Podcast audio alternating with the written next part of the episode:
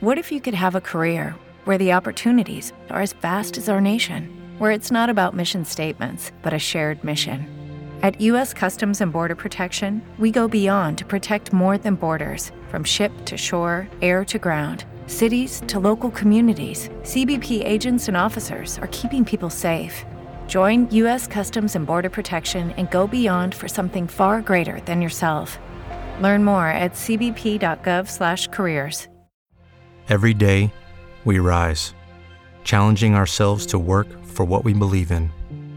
At U.S. Border Patrol, protecting our borders is more than a job, it's a calling. Agents answer the call, working together to keep our country and communities safe.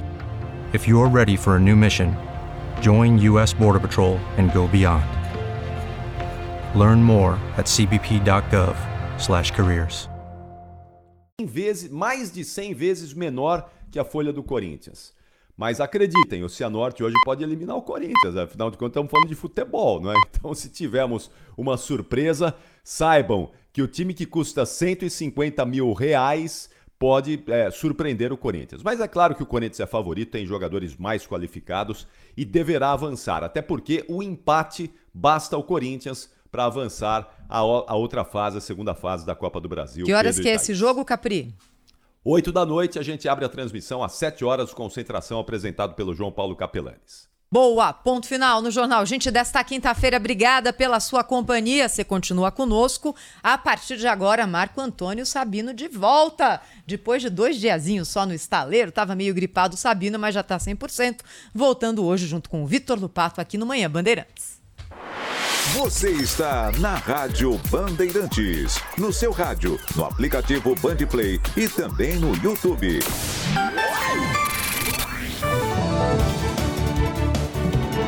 Manhã Bandeirantes. Notícia, prestação de serviço com Marco Antônio Sabino e Vitor Lupato.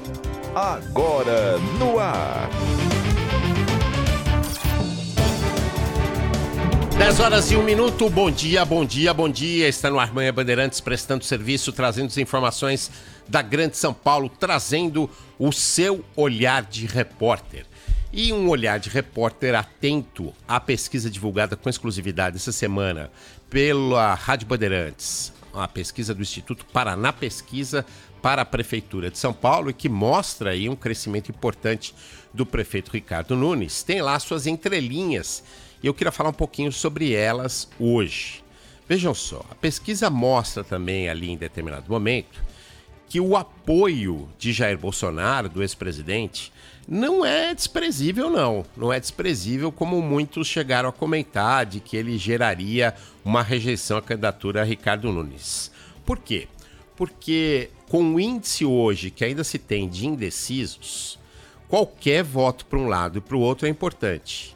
E no caso, a pesquisa mostra que todos aqueles que votaram em Bolsonaro e que esperam a indicação dele para um candidato podem atendê-lo e votarem em Ricardo Nunes. 12%. 12% é um número importante. É verdade que o presidente Lula arrasta 16%. Mas, nesse caso aí, não dá para desprezar o voto.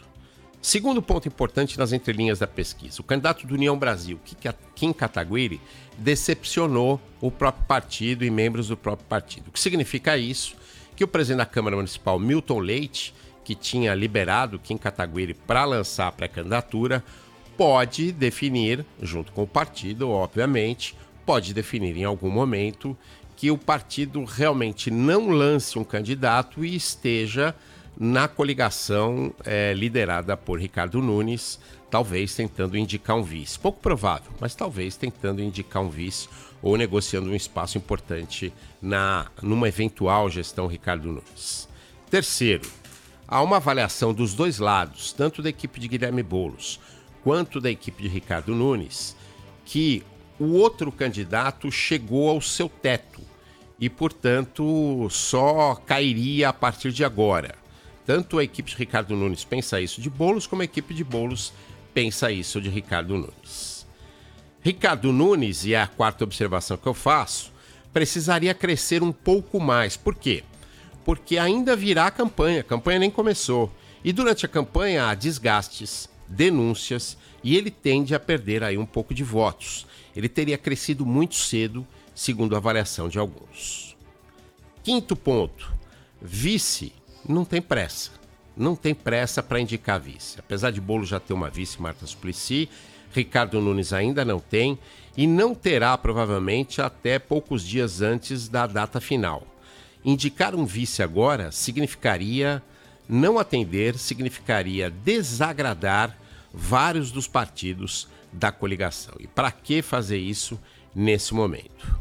E finalmente, como sexto ponto, lembrar que a rejeição de ambos é muito alta. É, Ricardo Nunes tem 34% dos entrevistados que não votariam nele de jeito nenhum.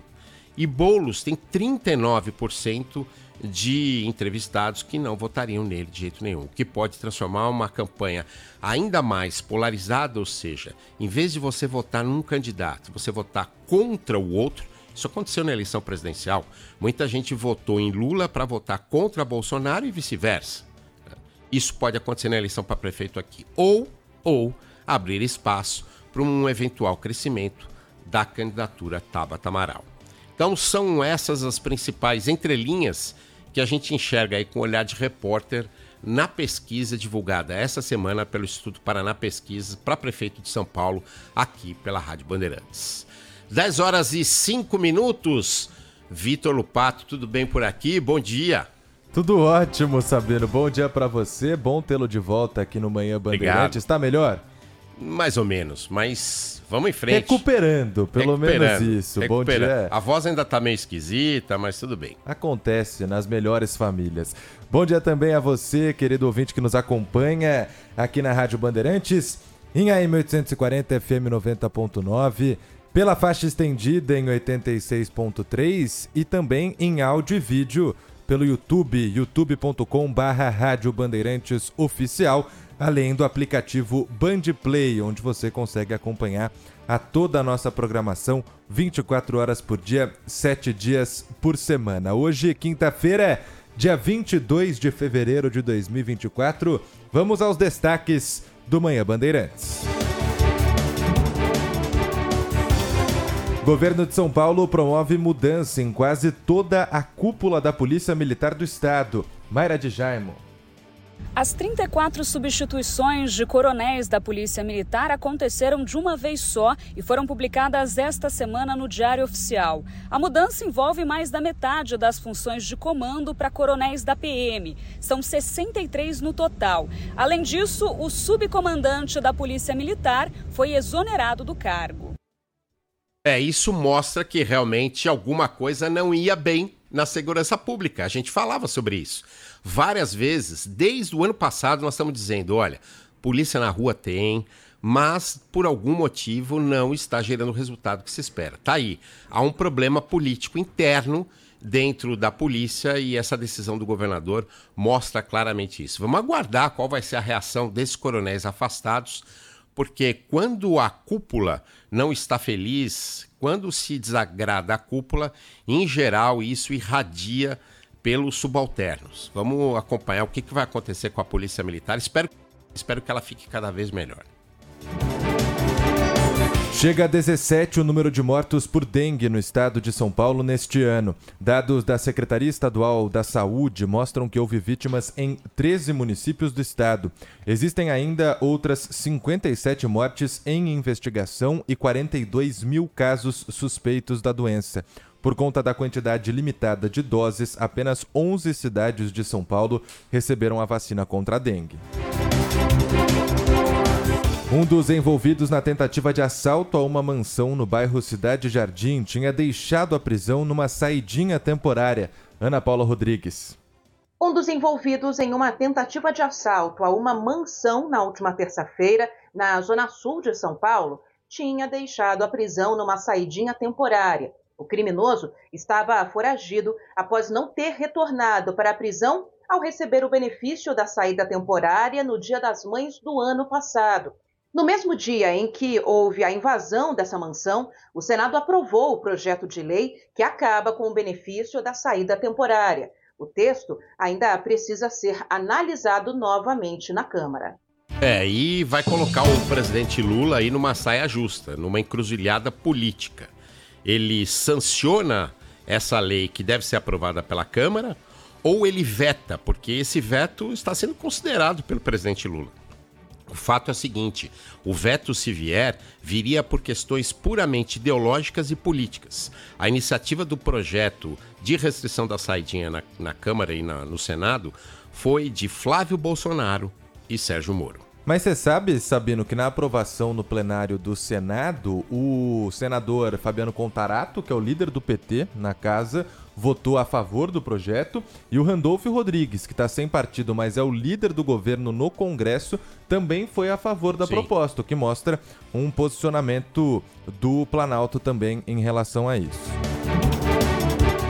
São Paulo bate o recorde de trânsito com a chuva que atingiu a cidade nesta quarta-feira. Segundo a CT, foram registrados 1.065 quilômetros de congestionamento. O índice mais alto até então tinha sido de 795 quilômetros, registrado no dia 31 de janeiro. Desde março do ano passado, a companhia passou a divulgar o número absoluto de lentidão, considerando os 20 mil quilômetros de vias monitoradas.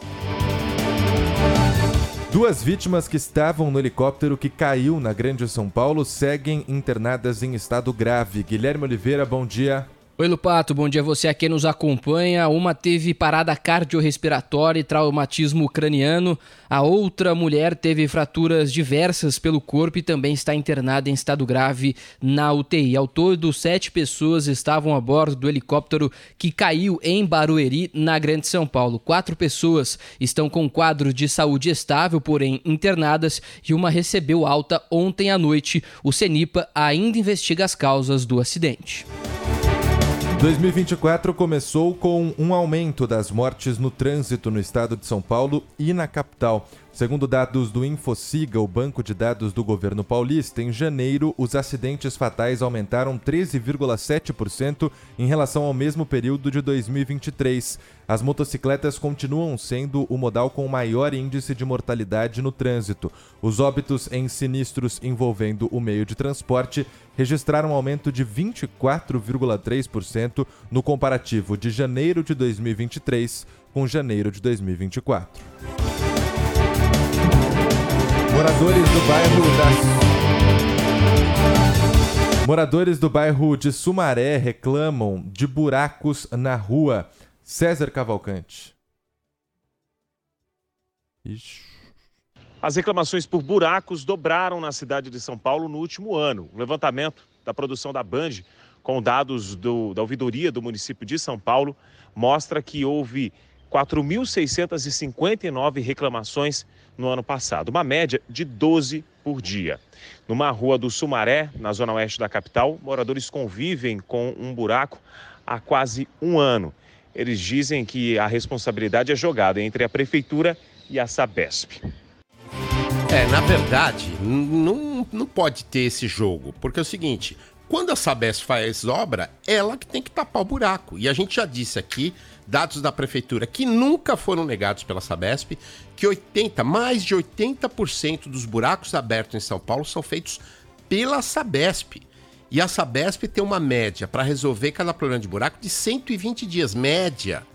Então precisa ficar claro aí de que é a responsabilidade de 80% dos problemas dos buracos na cidade. Sabesp.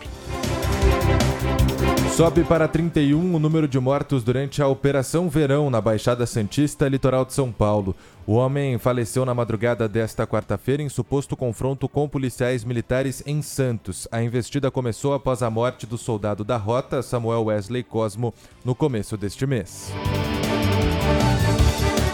Sobe para 4 o número de mortos pelas fortes chuvas que atingem o Rio de Janeiro. Luana Bernardes traz as informações.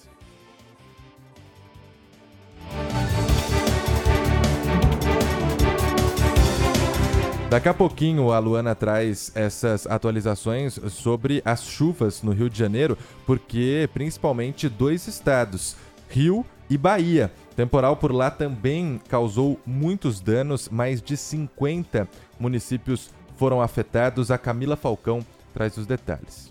Sobe para 55 o número de municípios afetados pelas fortes chuvas registradas desde o mês de janeiro na Bahia. De acordo com a SUDEC, Superintendência da Proteção e Defesa Civil, 55 municípios foram afetados pelos temporais. São 13.995 desalojados, 2.209 desabrigados, um ferido e seis mortes causadas pelos temporais ocorridos no estado. Ao todo, das 35 cidades que decretaram situação de emergência, 21 tiveram a condição reconhecida pelo governo estadual.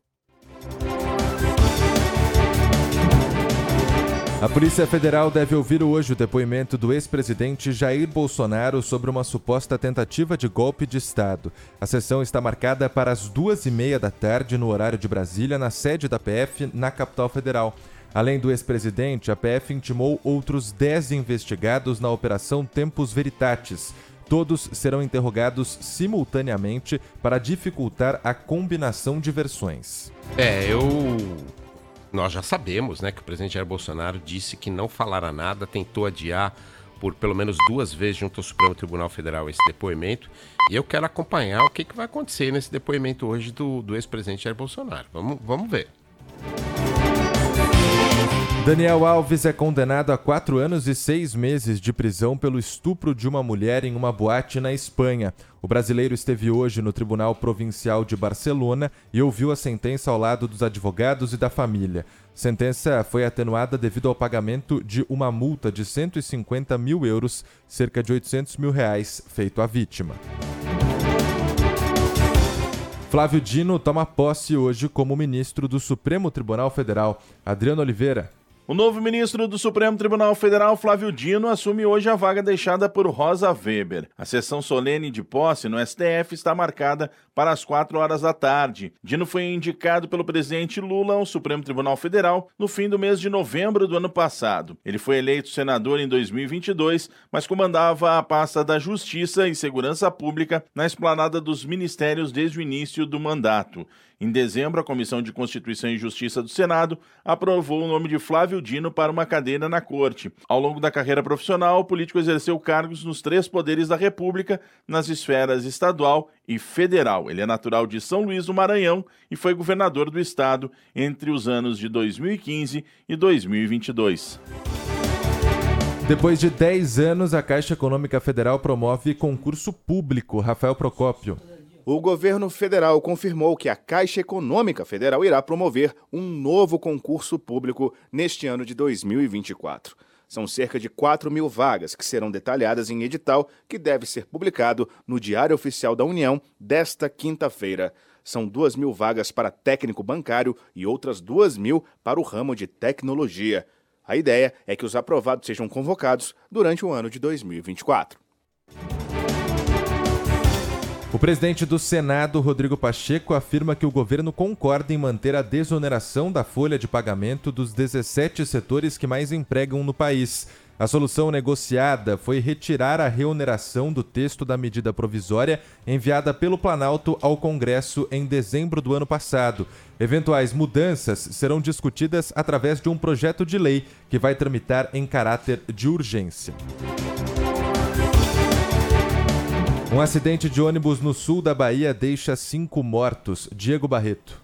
Pelo menos cinco pessoas morrem, entre elas uma criança, após um ônibus de turismo tombar em uma curva em um trecho da BA 270, entre as cidades de Itapetinga e Potiraguá, no sudoeste da Bahia. O acidente foi registrado hoje durante a madrugada e, segundo a Polícia Rodoviária Estadual, as equipes ainda atuam durante a manhã para retirar as pessoas que estão presas às ferragens. De acordo com a corporação, o veículo havia saído de Vitória da Conquista e seguia para um evento em Porto Seguro, na região sul do estado. Testemunhas disseram que o motorista perdeu o controle da direção e passou direto em uma curva, caindo às margens do Rio Pardo. Ainda não há detalhes sobre o número de pessoas feridas. Agentes da Força Nacional reforçam a partir de hoje as buscas pelos dois presos que fugiram de uma penitenciária federal em Mossoró. Cacá Barbosa.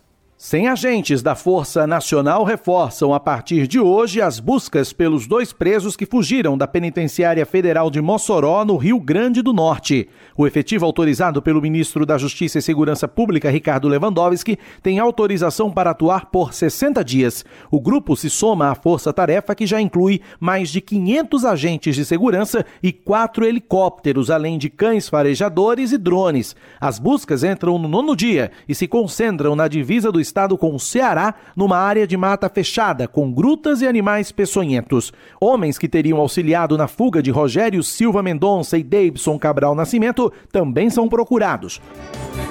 Oito dias já, né? 500 homens, oito helicópteros e não acho. E a informação nova desse caso aí, prestem atenção, é que a empresa que fazia a reforma do Presídio Federal de Mossoró é de um laranja. A empresa que fatura mais de 150 milhões por ano está em nome de um laranja. E, e presta serviço também para o Presídio Federal de Brasília, onde está preso o chefe do PCC, Marcola. Minas Gerais registra seis mortes por dengue em um único dia. Patrick Vaz. Minas Gerais registra seis mortes por dengue nas últimas 24 horas. Com isso, sobe para 26 o total de óbitos causados pela doença em Minas. O estado já contabiliza 86.184 casos confirmados e mais de 250 mil suspeitas, além de 147 óbitos em investigação. Os novos dados foram divulgados pela Secretaria de Estado de Saúde no painel de monitoramento da doença nesta quarta-feira. 15 regionais de Minas estão em situação de emergência por causa da dengue. As cidades em situação de emergência podem contratar profissionais por tempo determinado e adquirir materiais para auxílio no atendimento à população. E o Manhã Bandeirantes tem mais. Nós vamos conversar hoje com o presidente do Porto de Santos, Anderson Pomini.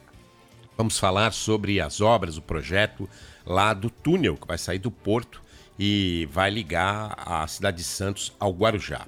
E mais uma conversa com o secretário municipal de Educação, Fernando Padula. Tudo isso no Manhã Bandeirantes, que tem a sua participação também com olhar de repórter. O que, que você está fazendo aí para evitar a dengue, hein? Olha aí, já 17 pessoas morreram em São Paulo por causa de dengue. Você está tomando o cuidado necessário? Está vistoriando? O que, que você fez aí que você pode dar de dica para outras pessoas evitarem essa a, a proliferação de mosquitos da dengue? Toma cuidado e conta para gente. 11 999 048756 11 999 048756 Alguns ouvintes já mandam mensagem aqui pra gente, Sabino. Vamos ouvir. Bom dia, Sabino. Que Deus abençoe aí o dia de vocês. É a Valéria, aqui da Zona Norte de São Paulo. Mais uma vez, Sabino, Lopato, a Sabesp está tirando uma com a nossa cara. A gente está ficando sem água nas torneiras. A conta de água já chegou. Chegou ontem a minha. Só que eu vou ficar pagando pelo ar que corre na torneira, não é justo. Eu ficaria satisfeita se eu tivesse que pagar o valor da minha conta de água e eu tivesse que pagar pura água saindo na torneira, não pelo ar. É, o Lupato, o fato é o seguinte, né? Essas denúncias dos nossos ouvintes todo dia, essa questão dos buracos, da falta de água, mostram por que, que a Sabesp precisa ser concedida urgentemente, porque do jeito que está, ela não está dando conta de prestar um bom serviço. Pois é, e ontem, Sabino Movinte mandou essa mensagem aqui, ó. Oi, bom dia Lupato e hoje bom dia Nelson, aqui é Edilene da Aclimação. Eu gostaria que vocês falassem sobre o assunto do cartão top. Eu preciso de uma segunda via de um cartão comum e simplesmente é impossível adquirir, porque eles querem que você pegue um cartão com uma conta digital uma bandeira de crédito ou use o aplicativo no celular. Mas é justamente o que a gente quer evitar. A gente quer um cartão comum, porque em caso de perda ou roubo, você ficar mais tranquilo. Aí eles ficam mandando a gente para essas lojas físicas, você chega lá, a pessoa de jeito nenhum quer fazer o cartão comum, porque fala que não tem como, não tem impressora para fazer o cartão. Então, eu acho que precisa facilitar a venda ah, desse bilhete, né? Já passou na hora. A gente quer usar simplesmente o bilhete comum para evitar dores de cabeça caso você perca ou seja roubado e para não ter que ficar andando com dinheiro celular. Muito, muito obrigada. Bom dia para vocês. Nosso ouvinte então fez uma reclamação em relação ao cartão Top, que é um cartão de transporte. Diogo Braga, nosso produtor, foi atrás e o posicionamento é o seguinte, respondendo a nosso ouvinte. Seja em uma loja com atendimento presencial ou pelo aplicativo Top, você pode fazer a sua solicitação do cartão Top em uma parceria com a Mastercard, mas isso é opcional. Algumas lojas não imprimem o cartão de transporte, mas para nosso ouvinte que quer um, um, cartão sem ser o Mastercard, pode entrar lá no, na central de ajuda, ajuda.boradetop.com.br e aí lá você identifica quais são as lojas que fazem a impressão do cartão de transporte normal. Se você, cliente, já foi até uma loja, nosso ouvinte no caso, e recebeu a informação que não tem a impressão do cartão de transporte, é só dizer ao atendente que você quer solicitar o Top Transporte para recebê-lo em domicílio. E essa entrega pode ser feita em até seis dias úteis no endereço que a senhora cadastrar. Pela praticidade, você pode, segundo a empresa responsável, solicitar pelo aplicativo e também chega na sua casa. Mas aí o prazo é um dia maior, de sete dias úteis, sem a necessidade de sair da sua casa. 10 e 25.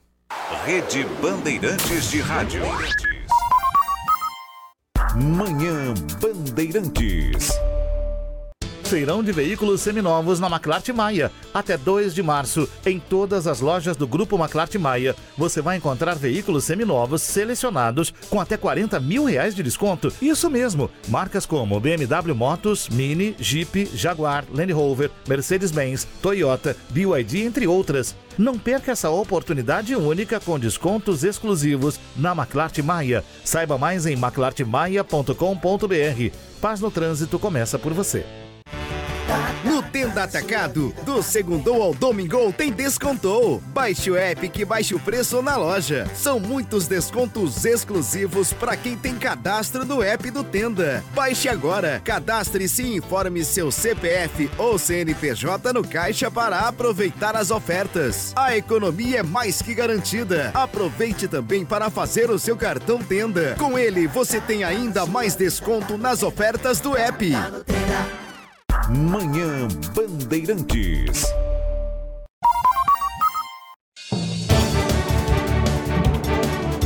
Dez e 26 estamos de volta com o Manhã Bandeirantes e a Beatriz Ferretti está aqui no estúdio principal da RB para trazer mais informações sobre a condenação de Daniel Alves, o ex-jogador, acho que agora dá para a gente chamar assim, mas agora acima de tudo um condenado. Quais são as informações que nós temos, por exemplo, sobre a pena? Ele está cumprindo já essa pena? Como que funciona na Espanha? Quatro anos e seis meses, não é mesmo, Beatriz? Bom dia. Olá, bom dia, bom dia. Bom dia. A quem nos acompanha. Pois é, ele foi condenado a uma pena de quatro anos e seis meses de prisão, porém já está preso há um ano e um mês, cumprindo prisão temporária. Então, esse tempo será descontado da condenação que foi anunciada hoje. Portanto, se essa pena se mantiver, né, ele ainda precisará cumprir três anos e cinco meses de cadeia em regime fechado. Acontece que a defesa de Daniel Alves, a advogada dele, Inês Guardiola, já disse que vai recorrer da decisão. Ela vai tentar, no mínimo, diminuir essa pena. Inclusive, depois do anúncio no tribunal em Barcelona, ela concedeu uma rápida entrevista a jornalistas dizendo que vai defender a inocência de seu cliente até o fim. Já a defesa da vítima, que até agora não foi identificada, está tendo a identidade dela preservada, o advogado da vítima disse que está satisfeito Diz que está feliz com a condenação, feliz pela vítima, mas também por outras mulheres que já passaram por um crime parecido. E também na saída do tribunal em Barcelona, conversando com jornalistas, ele disse que iria analisar é, totalmente a sentença e depois poderia dar um novo parecer sobre o assunto, mas parece que a defesa de fato da vítima é, já está satisfeita com a condenação de quatro anos e seis meses, apesar de ter sido muito menor do que o Ministério Público da Espanha havia pedido, né, pedia nove anos de prisão pelo crime de estupro. Falando sobre o que, é, o que ele foi condenado, né? Porque além desse tempo de prisão, o Daniel Alves também foi condenado a pagar uma indenização no valor de 150 mil euros para a vítima pelos danos causados, um valor que inclusive já foi pago, é, equivalente a pouco mais de 800 mil reais, e o pagamento dessa indenização foi um fator atenuante para os juízes que analisaram o caso. Porque é, a justiça disse que houve uma vontade reparadora por parte de Daniel Alves quando ele fez esse pagamento da indenização. Então, este teria sido o fator atenuante para a pena não ter sido é, anunciada pelo período que tinha sido exigido pelo Ministério Público de nove anos, foi um dos fatores. Uma questão que estava em discussão era a, a fala de Daniel Alves, né, ele que prestou depoimento no último dia de julgamento, no início deste mês, ele disse que estava embriagado. E essa foi uma estratégia da defesa dele para tentar também atenuar a pena numa futura ou possível condenação. Sobre isso, a Justiça da Espanha disse que não conseguiu comprovar. Não havia provas de que ele tinha ingerido bebida alcoólica nesse nível com a, o qual ele disse. É, então, esse não foi pela decisão um fator atenuante, mas sim o pagamento da indenização. Além disso tudo, também o Daniel Alves vai precisar manter uma distância de um quilômetro é, da vítima do local de trabalho dela e também da casa dela. E além disso, depois de cumprir a pena em regime fechado, ele ainda será acompanhado por mais cinco anos, numa espécie de liberdade assistida. Então, por mais cinco anos, ele ainda vai precisar ficar na Espanha e sendo acompanhado é, pelos policiais. Olha, é um, um, caso que por bastante tempo né, ficou no noticiário, agora um, um desfecho final para isso longe do que era a solicitação feita pela acusação, né? A Beatriz Ferretti trouxe aqui essas informações. A acusação pedia 12 anos, o Ministério Público indicou 9. Então, a gente tinha aí essa ideia de que seria algo em torno de 9 e 12 anos. Acabou sendo 4,5. E aí, a principal atenuante, realmente, o que diminuiu a pena dele foi o pagamento dessa multa. É, é a única questão que está tá em pauta aí que está na. É, se a gente pegar a leitura da decisão, é isso que, que a justiça descreve. É, eu não diria que é um desfecho final ainda, viu, Lupato? Porque, Porque tem recurso. Tem né? recurso. Teria recurso das duas, das duas partes, né? Mas, como eu disse, assim que saiu a decisão, o advogado da vítima disse que está satisfeito, então me parece que não vai tentar recorrer para tentar aumentar essa pena. Por outro lado, a advogada de Daniel Alves deixou muito claro que vai fazer isso. É um primeiro desfecho, então, é. diríamos assim, porque alguns outros episódios devem aparecer ainda. Obrigado, viu, Beatriz? Obrigada. Obrigado, Beatriz. Você sabe, sabendo que quando tudo isso veio à tona no comecinho do ano passado, né, essa, esse estupro do Daniel Alves teria acontecido perto da virada do ano, né, de 22 para 23, todo mundo aqui no Brasil ficou um pouco impressionado em como as coisas inicialmente andaram rápido na Espanha, né? Porque país, em 2022, mudou a legislação para tornar o consentimento o critério principal para definir se houve violência sexual. Agora há pouco, no Jornal Gente, da Rádio Bandeirantes, do Band News TV, o advogado Paulo Henrique Cremonese explicou como essa nova lei funciona. Transformaram o crime de estupro em crime de agressão sexual Parece menos, mas não é. Ao se colocar a, a expressão agressão sexual, se retirou a necessidade de uma prova de violência física contra a, a, mulher violentada. Basta a oposição da mulher.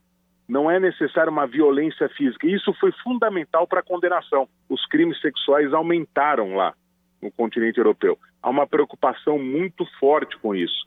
E, e, e nós temos aí a prova é, de que funcionou essa mudança legislativa. Durante o julgamento no começo do mês, o Ministério Público pediu nove anos de pena para Daniel Alves, enquanto os advogados da vítima, 12 anos, o máximo possível na Espanha, para casos de agressão sexual. O veredito foi confirmado hoje pelos três juízes que integram a corte e que analisaram os depoimentos e as provas que estavam anexadas ao processo.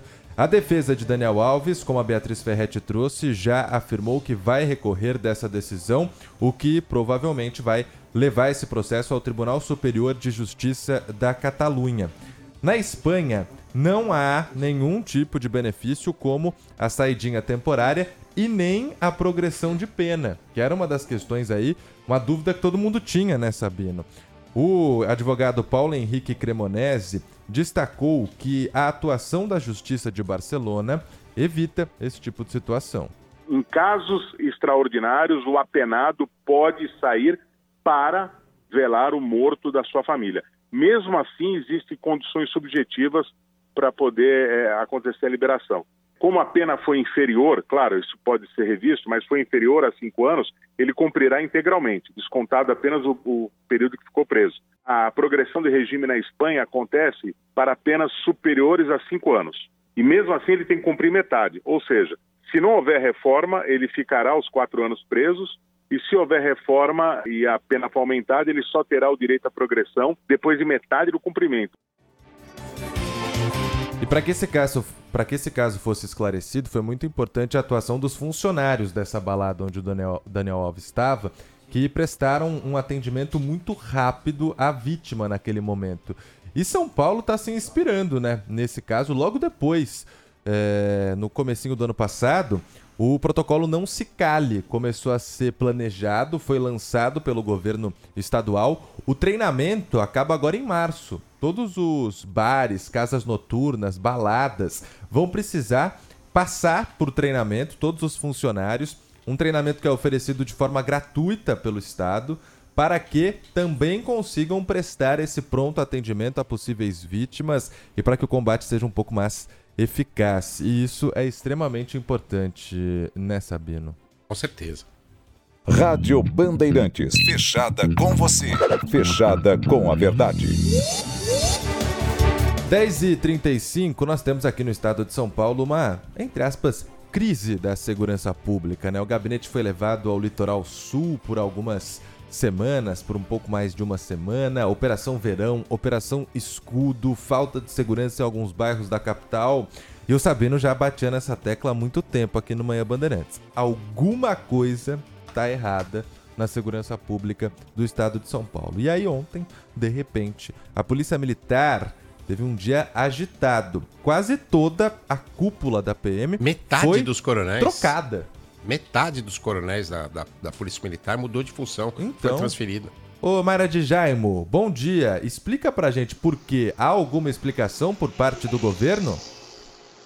Oi, Lupato, Sabino, bom dia para vocês e para todos os ouvintes. Tem sim, já já vou ler aqui para vocês a nota oficial da Secretaria de Segurança Pública para justificar essas 34 substituições de coronéis da Polícia Militar, todas de uma vez, publicadas no Diário Oficial. Como vocês disseram, mais da metade das funções de comando para coronéis da PM foram trocadas. No total são 63, então 34 substituições. E além disso, nessa mesma publicação no Diário Oficial consta a exoneração do subcomandante da Polícia Militar, José Alexander de Albuquerque Freixo, que foi transferido para a Escola Superior de Sargentos. No lugar dele entrou o coronel José Augusto Coutinho, que comandava a tropa de choque. Segundo essas publicações no Diário Oficial, todas as transferências foram por conveniência do serviço, ou seja, por decisões internas da Secretaria de Segurança Pública. Entre os nomeados está o coronel Alexander Lacerda, que havia publicado ofensas contra ministros do Supremo Tribunal Federal nas redes sociais em 2021 e no ano passado chegou a ser condecorado pelo governador Tarcísio de Freitas. Ele vai comandar o Centro de Altos Estudos em Segurança vai ser responsável, então, pela graduação e pós-graduação de novos oficiais da PM. Muitos dos coronéis que foram substituídos não foram comunicados com antecedência, o que contraria a prática dentro da corporação. E, em alguns casos, coronéis mais antigos vão ficar agora subordinados a coronéis mais, mais jovens, o que também quebra tradições dentro das instituições militares. A gente recebeu uma nota da Secretaria de Segurança Pública que diz que a atual gestão da pasta reconhece e valoriza o trabalho dos policiais paulistas e informa que desde o início do ano uma série de promoções por mérito e movimentações de rotina foi efetivada junto às polícias civil, militar e técnico-científica do Estado. E ainda segundo esse comunicado, tais medidas são planejadas e executadas a partir de critérios estritamente técnicos, com o objetivo de aprimorar constantemente a atuação policial e reforçar a segurança da população. Então, essa é a nota oficial, a posição oficial da Secretaria de Segurança Pública do Estado de São Paulo, Lupato Sabino. É, o estranha, porque é o seguinte, alguns desses novos comandantes são mais jovens, de turmas mais recentes uh, da academia de polícia do que os que estão deixando. Isso gera um certo constrangimento na tropa e entre, principalmente entre os coronéis de oficiais mais jovens acabarem assumindo o comando. É uma tradição da polícia militar, não há nenhuma regra que impeça isso, mas é uma tradição. No exército não, né? No exército é diferente. No exército, quando assume um de uma turma mais recente, um mais jovem, automaticamente os mais velhos vão para a reserva. Mas na polícia militar não é assim. Então gera aí é, dúvidas. O fato é que o secretário de Segurança Pública, Guilherme Derrite, que obviamente orientou, aconselhou o governador a tomar essa decisão, está apostando no tudo ou nada. Né? Ele vinha com problemas na área de segurança pública, ele vinha sendo criticado por alguns e vinha até mesmo tendo conversas com o governador que estava cobrando melhorias na área de segurança pública. Os índices não são tão ruins, não. Os roubos e homicídios diminuíram em São Paulo, mas os estupros, feminicídios e furtos subiram. Os crimes, no entanto, não dão a sensação mais eh, de segurança em São Paulo, não. Quem vai para o centro da cidade se sente inseguro, quem vai para o Morumbi se sente seguro, quem vai no Parque Vila Lobos, onde sumi, subiu o número de, de furtos de celulares, se sente inseguro, sem falar na questão da Cracolândia. Então, vamos acompanhar como é que vai ser toda essa mudança aí para tentar entender que tipo de melhoria efetiva vai acontecer na segurança pública de São Paulo com essa movimentação de 34 coronéis, de um total de pouco mais de 60. Quer dizer, mais da metade dos coronéis foram transferidos ontem por essa decisão do governador. 10h40, você bem trouxe alguns números aqui da capital paulista, principalmente, Sabino, porque às vezes o recorte que é divulgado, que é publicado, que a população tem acesso ao recorte apenas positivo, né? No caso dos estupros, por exemplo, todas as regiões do estado de São Paulo registraram um aumento. E aí há uma teoria do governo de que isso pode ser algo positivo até. Por quê? Porque até então os casos, pelo que eu conversei com o porta-voz da Secretaria da Segurança Pública, o crime de estupro é o mais subnotificado do Estado. Porque muitas vezes a vítima se sente acuada, não denuncia, não quer levar para frente esse caso que já é extremamente traumático para a vítima. E que então, o aumento nos casos significa que as pessoas estão agora as vítimas mais dispostas a denunciar. Mas isso ainda é uma análise preliminar que está sendo feita. Não dá para cravar que sim, é uma coisa positiva, porque agora teremos investigações, inquéritos abertos e soluções, né? Tem que prender o estuprador se o crime for comprovado. As delegacias das, das mulheres estão espalhadas. Até pouco tempo atrás, nós tínhamos as delegacias focadas aos crimes contra mulheres que fechavam aos finais de semana, Sabino que não funcionavam 24 é, horas por dia. Agora, pelo menos, elas funcionam 24 horas por dia, estão abertas aos finais de semana, novas unidades também funcionando, mas alguns desses crimes, como por exemplo o que a gente trouxe aqui agora de recorte, como estupro, tem que ter um olhar muito apurado em relação a isso, porque a situação pode estar se complicando no estado de São Paulo ou a gente pode estar tendo uma nova postura em relação às vítimas. Lupato, vou aproveitar que a gente está falando de violência e segurança pública, falar um pouquinho de PCC. Continua né, aquela série do jornal Estado de São Paulo denunciando envolvimento do PCC com empresas que prestam serviço a governo. Além da informação de que o PCC receberia 70 mil reais por mês da empresa Transunião, que é uma das empresas que presta serviço de ônibus aqui em São Paulo, surge agora a informação da ligação do PCC com o transporte público em Campinas, inclusive com as cooperativas de Campinas. Além de uma informação de que na cidade de Biritiba Mirim, um ex-prefeito foi condenado por improbidade administrativa. Olha só que loucura. Porque ele nomeou como secretário de governo, é o cargo mais importante depois do prefeito, um homem que havia sido condenado por lavar dinheiro do PCC. Então vocês vejam como o crime organizado está infiltrado no poder público, nas empresas e infelizmente só cresce. Rede Bandeirantes de Rádio. Manhã Bandeirantes. A Bandeirantes é rádio oficial da Olimpíada de Paris 2024. Mais uma vez, vamos acompanhar de perto o maior evento esportivo do planeta e trazer para você as informações, os bastidores, a garra pelas medalhas. Estaremos colados nos atletas brasileiros, de olho nas marcas a bater, nos recortes, reportagem e programas direto da França. Transmissões e flashes ao vivo do vôlei, do atletismo. Lá vem eles! É agora! Os segundos mais rápidos do planeta. Da vela, da canoagem, ginástica artística, das lutas, da natação. Uma super cobertura desde já até o encerramento em agosto. Jogos Olímpicos de Paris na Rádio Bandeirantes. Manhã Bandeirantes.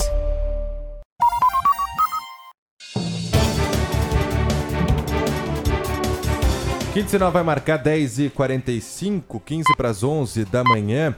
Nós voltamos com o Manhã Bandeirantes para conversar com Anderson Pomini, presidente da Autoridade Portuária de Santos. Tudo bem com o senhor? Bom dia.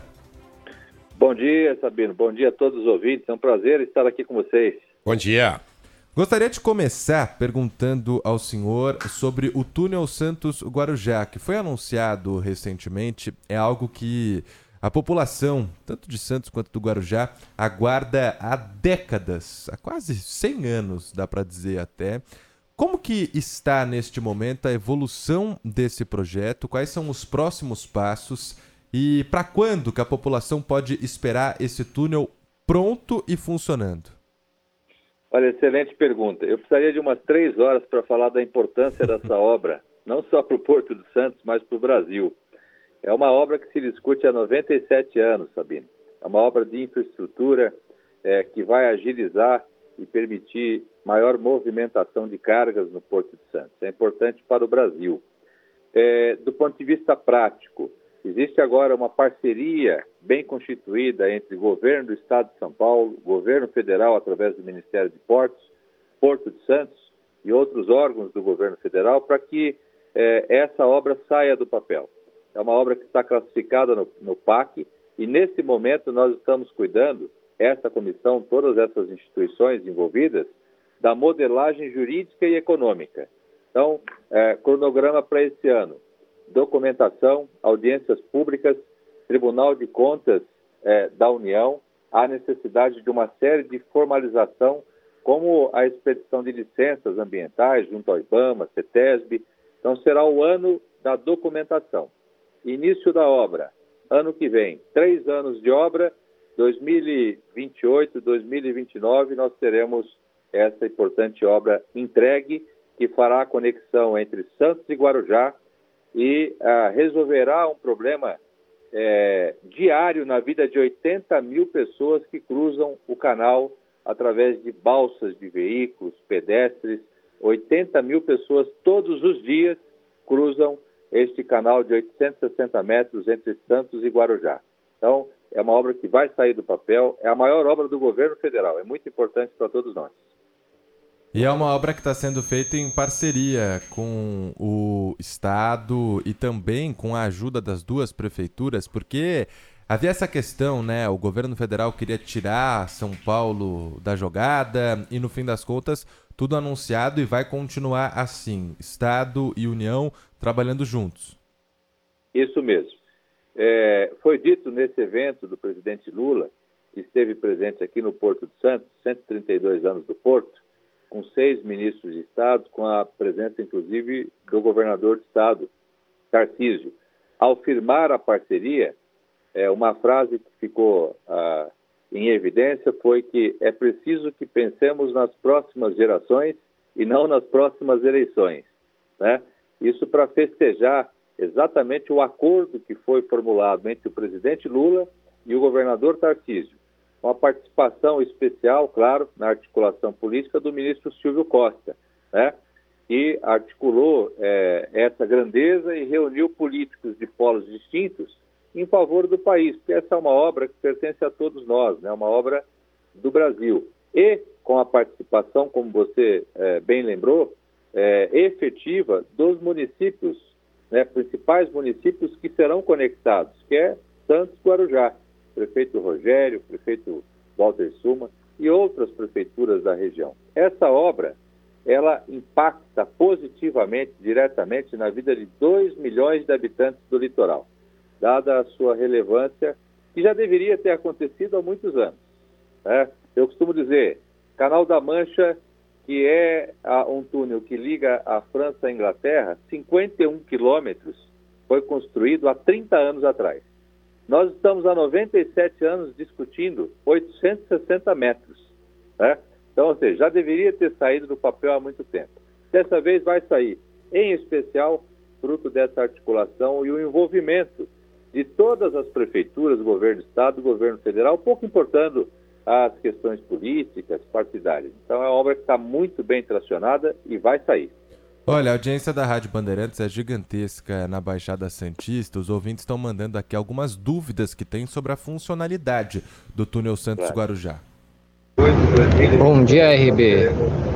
Perguntar para o secretário sobre esse túnel, se vai ser permitida a passagem de caminhões pelo túnel. É, é Edson de Cubatão. E pedestres, ciclistas, o senhor pode responder tudo isso, por favor, presidente? Posso, claro. Veja, é, o projeto do túnel prevê todos os modais para caminhões, veículos leves, VLT e uma área central protegida para pedestres, ciclistas e motociclistas. Três pistas ida, três pistas de volta. Então, uma tecnologia moderna, internacional. Essa será a exigência, inclusive, do nosso edital. Participação efetiva de uma empresa que já tenha no seu portfólio, no seu currículo, a construção de uma obra, que exige toda essa tecnologia. Afinal de contas, é por debaixo do mar, né? Então, a gente é uma obra que tem que contar com essa tecnologia moderna e com a experiência dessas empresas internacionais. Então, contempla todos os modais, viu? Doutor Pomini, tudo bem? Marco Antônio Sabino. Deixa eu fazer uma pergunta para o senhor sobre um assunto um pouco diferente, que é a questão de segurança ah, pública. A gente já acompanhou aí a Operação Escudo recentemente, agora a Operação é, Verão da Polícia, uma operação polêmica.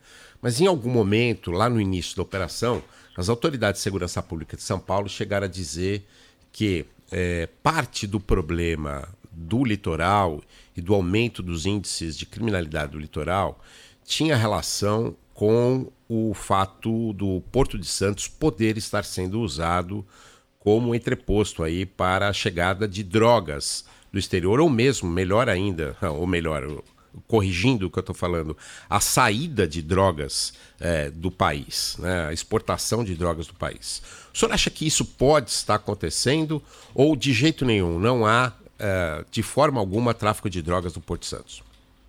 Não, existe sim, Marco. Veja, é, o Porto de Santos está conectado com 200 países. Qualquer equipamento de infraestrutura da magnitude do Porto de Santos, ele é utilizado para o bem para a importação e exportação de produtos, né? Para o uh, fomento da nossa corrente comercial, o Porto de Santos representa 30% da nossa corrente comercial brasileira. Veja a importância do porto para o Brasil e para o mundo. É natural que o crime organizado ele tente se utilizar dessas janelas conectadas com 200 países, que é o caso do Porto de Santos, para o escoamento do ilícito. em especial tráfico de drogas. Então, assim, é um combate permanente. E esse pessoal é muito organizado, infelizmente, né? O crime está muito organizado. Eles contam com o apoio de mergulhadores, né, que afixam essas drogas no casco dos navios. Então, veja, além da fiscalização terrestre e visual ali no canal do Porto de Santos, há necessidade de tecnologia, e nós estamos atentos a isso em parceria com a Polícia Federal. A nossa guarda portuária conta com 400 homens absolutamente preparados, diuturnamente destinados à segurança para a entrada e saída dos navios do Porto de Santos. Mas não é o suficiente. Uh, o crime organizado ele não conta com a burocracia do Estado. E ele tem muito poder econômico. Então, ele compra equipamentos de última geração, muitas vezes está melhor municiado do que a própria polícia. Então, é uma luta permanente, mas não é exclusiva do Porto de Santos qualquer equipamento que se conecte com ah, outros países do mundo, né, como o porto de Rotterdam, como outros portos eh, da Europa, dos Estados Unidos, eles eh, têm e enfrentam um combate permanente ao tráfico de drogas. Então, existe sim a necessidade de um trabalho conjunto, como já vem eh, sendo feito. Não é por acaso que semanalmente são anunciadas ah, apreensões de toneladas de drogas. Isso quer dizer que a polícia vem trabalhando, que a polícia civil, a guarda, a polícia federal e a inteligência, ela vem atuando para combater. Mas é uma luta é, permanente, que não vai acabar tão cedo. Né? Há necessidade de nos organizarmos um pouco mais com tecnologia, inclusive com drones submarinos, que é o que a gente está adquirindo agora para fiscalizar também pelo canal, ou seja, no fundo do mar. Veja a ousadia do crime organizado. Então é um combate permanente que tem que ser feito por todas as instituições. Drones submarinos, o senhor poderia explicar um pouco melhor como que funciona isso e quando que começa a operar no canal? Nós temos uma, uma nós publicaremos um edital em breve para a implementação de um sistema chamado VTMIS. Basicamente, é, o controle de entrada e saída de navios, né, a, controle aéreo, já através de drones, né? e o controle submarino. E o interno, também com a fiscalização dos containers, com a fiscalização das cargas e todo, todos os navios que entram e saem. E hoje já existe tecnologia alemã, né? eles desenvolveram drones submarinos. São drones com câmeras ah, que é, fazem essa fiscalização. Isso por debaixo do mar, aqui para utilizar o termo mais convencional. Ou seja, a gente vai ter condições de uh, mergulhar um drone né, para que ele faça a fiscalização dos cascos de todos os navios que entram e saem do Porto de Santos, permanente. Então, é, hoje a gente já faz isso com uh, os drones convencionais, né? Cascos é, porque o, os traficantes escondem a droga nos cascos, é isso? Exatamente. Eles contratam mergulhadores profissionais e os navios que ficam esperando, por exemplo, para atracar, para acessar o canal do Porto de Santos, hoje deve ter uns 70, 80 navios ali esperando, tá? E é, esses mergulhadores acessam é, esse navio é, é mergulhando, né, com equipamentos de última geração, é, com logística própria, para fixar no casco do navio essas drogas, né, que é o grande combate. Hoje já dificilmente a gente encontra drogas nos containers. Muito difícil porque as próprias operações e as empresas, elas têm um sistema de controle muito apurado, uma fiscalização muito rígida, em parceria com as instituições de segurança. Então, hoje o que a gente tem que combater é pelo fundo do mar.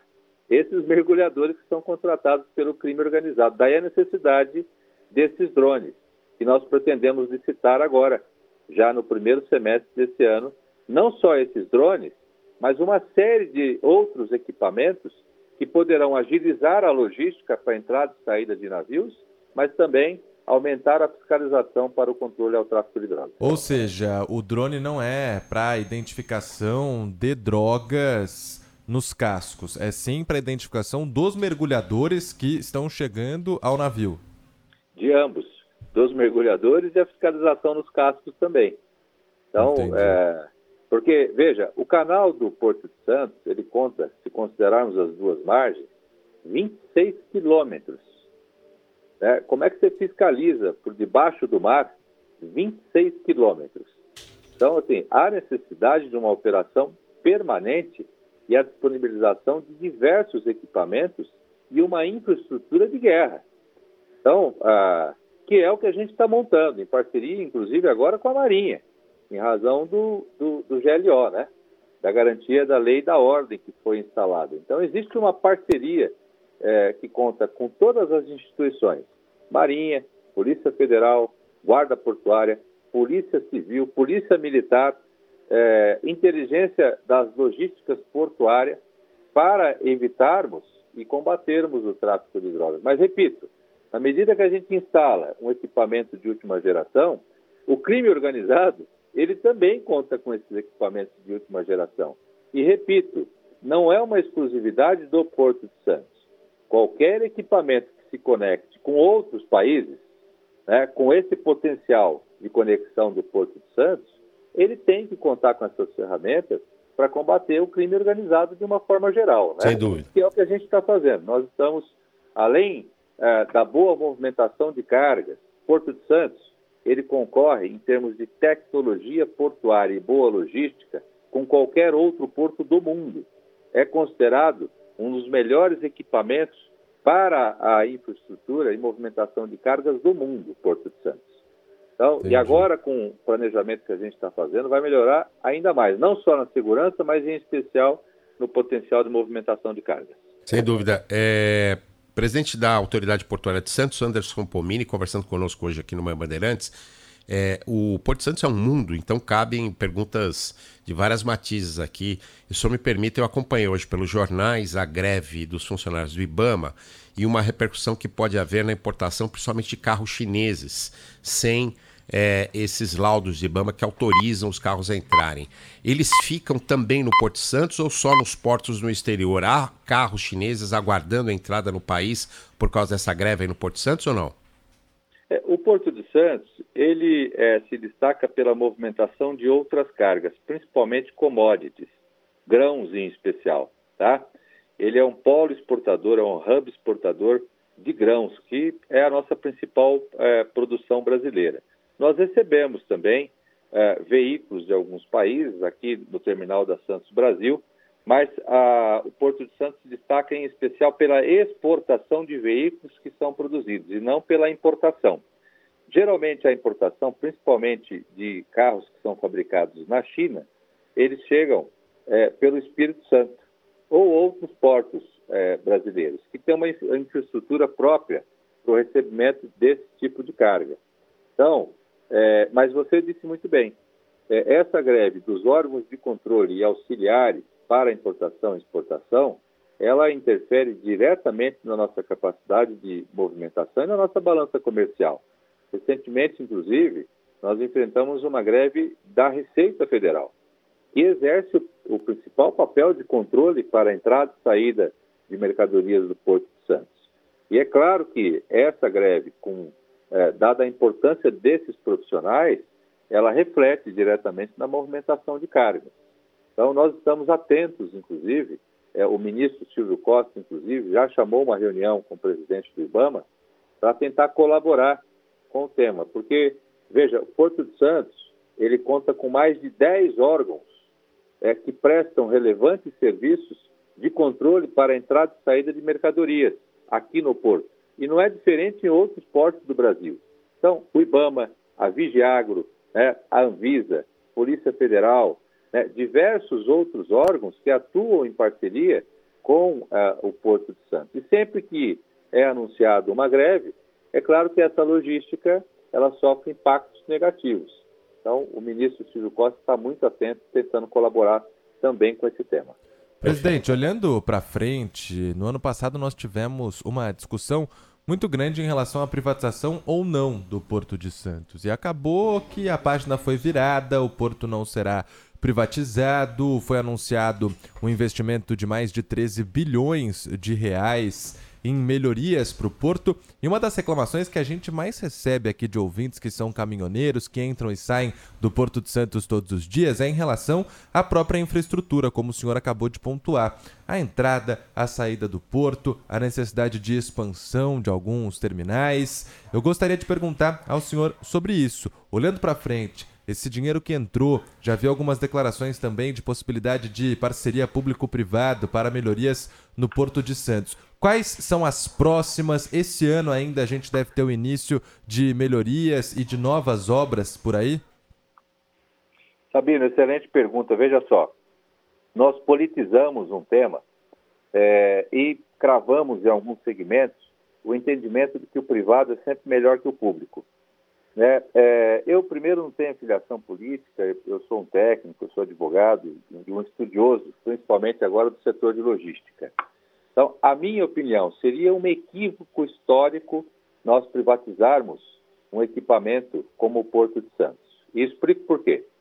Todas as operações, 100% das operações que ocorrem no Porto de Santos são privadas. O porto ele conta com as áreas ele arrenda essas áreas através de leilão por 25 anos e essas empresas vencedoras, grandes empresas nacionais e internacionais, é que ficam responsáveis pelas operações, pelo recebimento e pela expedição de produtos. Portanto, as operações são 100% privadas.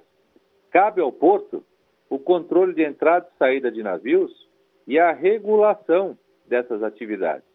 Por exemplo, sempre que o porto licita uma área para movimentação de containers, essa área, essa empresa, não poderá movimentar, por exemplo, celulose, grãos. Então, essa organização, essa calibragem é feita pela autoridade pública.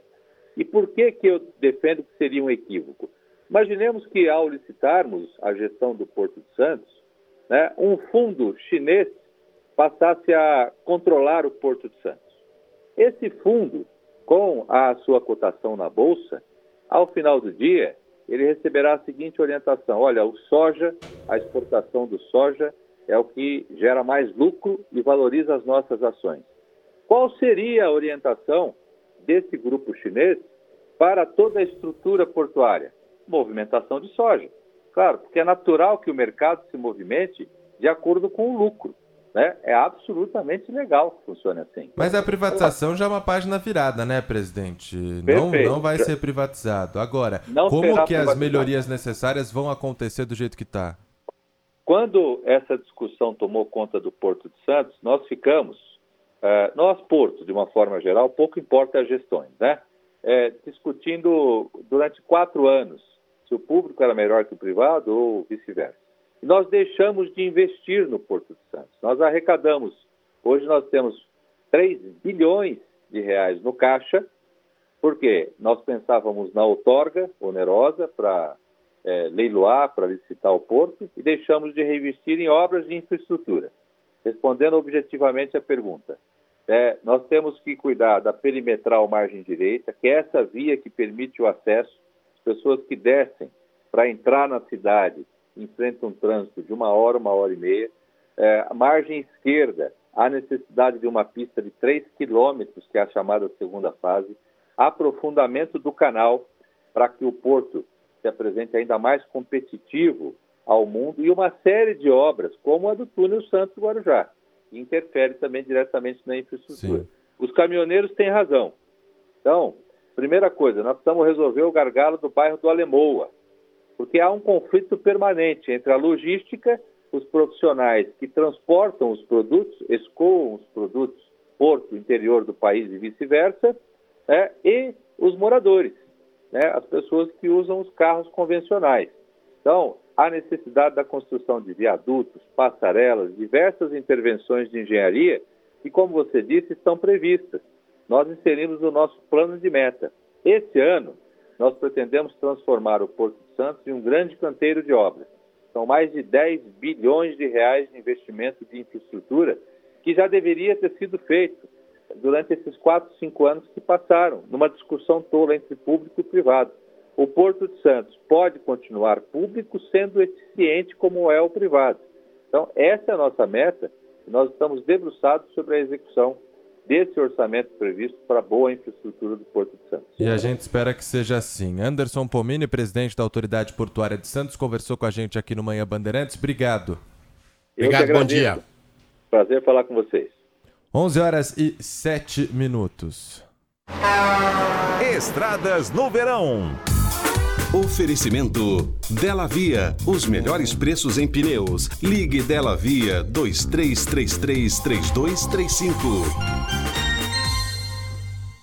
A gente estava abordando há pouco sobre a travessia Santos-Guarujá, né? O túnel que vai ligar entre Santos e Guarujá com o presidente Anderson Pomini. Então vamos falar como está neste momento essa travessia das balsas em Santos e Guarujá. E olha, essa travessia tumultuada na manhã de hoje. Quem está em Santos quer seguir para o Guarujá vai ter que esperar aí uma hora e 50 minutos para essa travessia, o tempo de espera da fila. No sentido contrário, quem está em Guarujá e vai seguir a Santos vai esperar uma hora e 20 minutos. Cinco embarcações operando neste momento e não é mau tempo lá, não está acontecendo nada. É, de acordo aqui com a Secretaria do Meio Ambiente de São Paulo, a maré está baixa, então há um cuidado ao embarcar e desembarcar os veículos e isso pode estar tá ali atrapalhando a evolução dessa travessia. Ainda falando da Baixada Santista, o sistema Anchieta Imigrantes, que liga São Paulo ao litoral sul, pela rodovia dos imigrantes, tudo tranquilo sentido litoral, mesma situação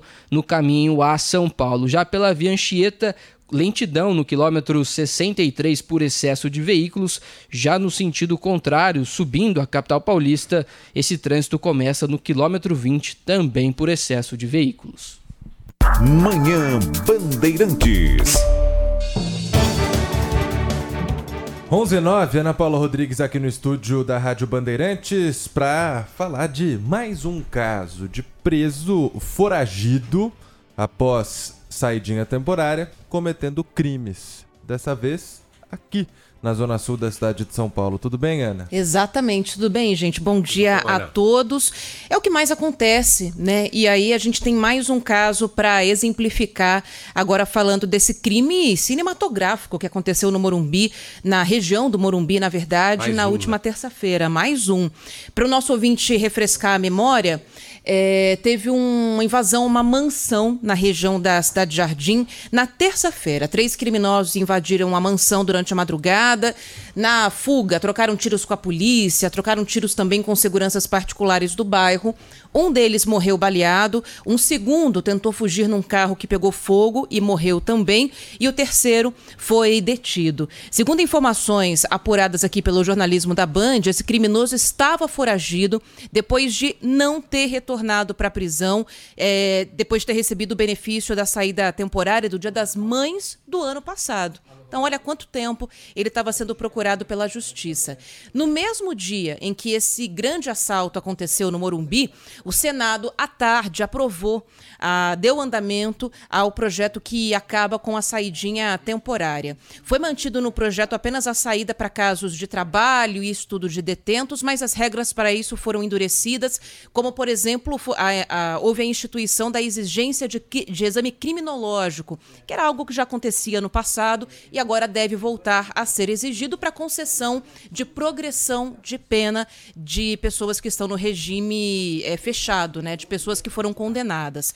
Só para exemplificar o que, que isso pode trazer de benefício, eu resgatei aqui uma fala do promotor Bruno Carpes, numa entrevista que ele deu à Rádio Bandeirantes recentemente, falando que a saída temporária perdeu o caráter de ressocialização nos últimos anos e coloca a população em risco diante da falta de capacidade do Estado para monitorar os presos que são beneficiados quando pensado naquela época, a progressão de regime não se tratava de um direito do réu, mas sim da sociedade quando uma comissão avaliasse de que aquele preso não apresentava tamanha periculosidade pudesse progredir. Mas isso se perdeu durante o tempo, inclusive a partir de 2003, quando o exame criminológico deixou de ser obrigatório.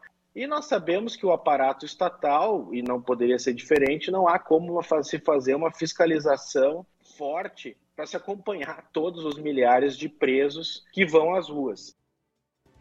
Bom, como o texto passou pelo Senado, mas teve essas alterações, volta para a Câmara antes de ir à sanção presidencial. E aí é uma outra questão: se vai ser de fato sancionado ou não, se vai ter algum veto parcial. Vamos esperar. Mas é um projeto que tem um apelo popular muito grande. Só em São Paulo, para relembrar aqui o nosso ouvinte, tem uma estimativa de que, em média, cada saidinha tem cerca de 4% de detentos que não retornam para a prisão quando esse prazo do benefício acaba.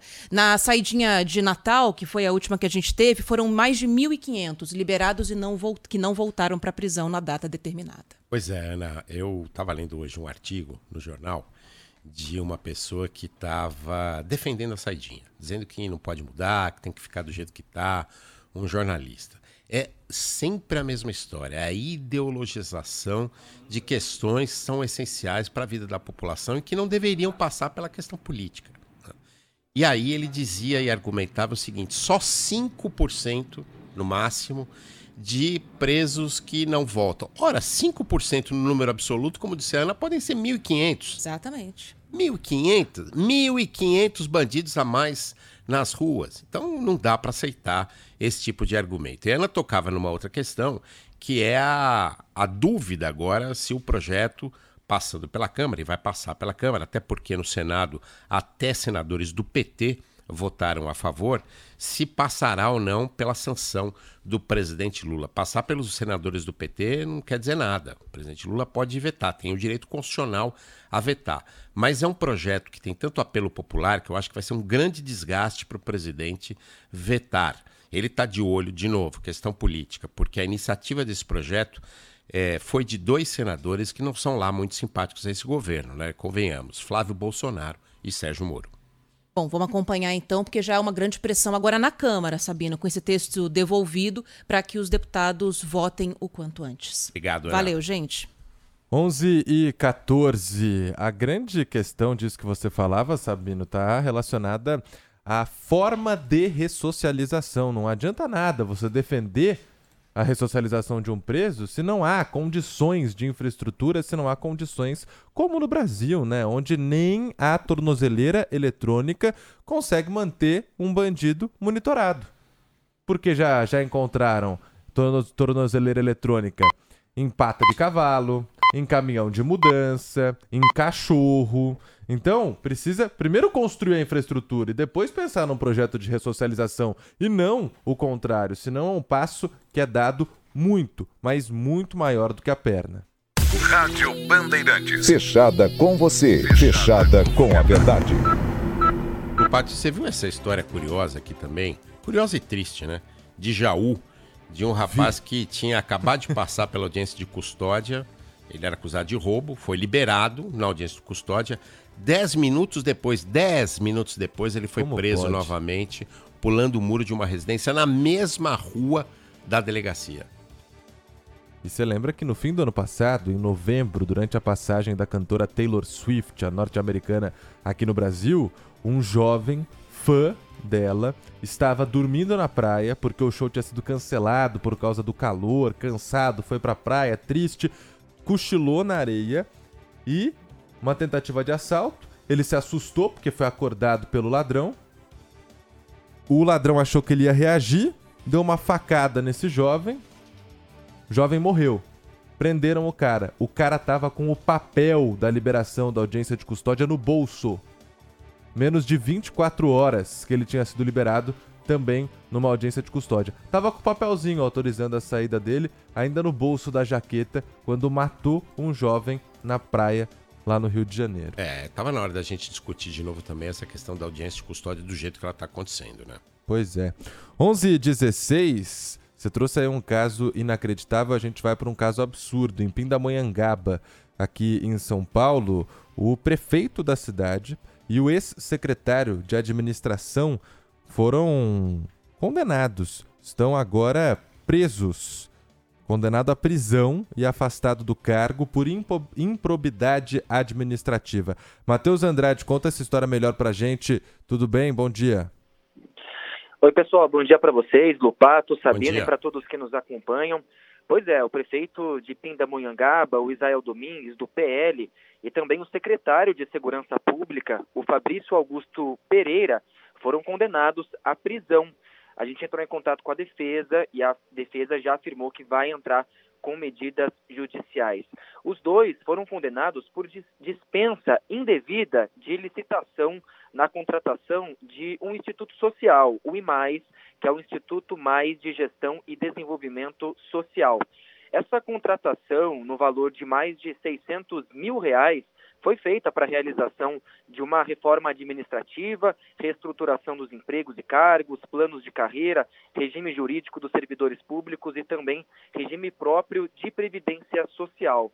No entanto, a decisão considera que a dispensa da licitação foi indevida isso porque, segundo o documento, de acordo com a lei da licitação, é sempre necessária que uma licitação ocorra em serviços como esses. Né? O documento aponta que são serviços não ordinários cuja execução dependa de expertise invulgar nesses termos do documento. E por isso, com a decisão, o prefeito e o secretário foram condenados, cada um, a pena de detenção de 3 a 5 anos, além de uma multa. Essa decisão ainda impõe a obrigação de indenizar os cofres públicos no valor de mais de 204 mil reais, que foi o dano verificado nesse processo.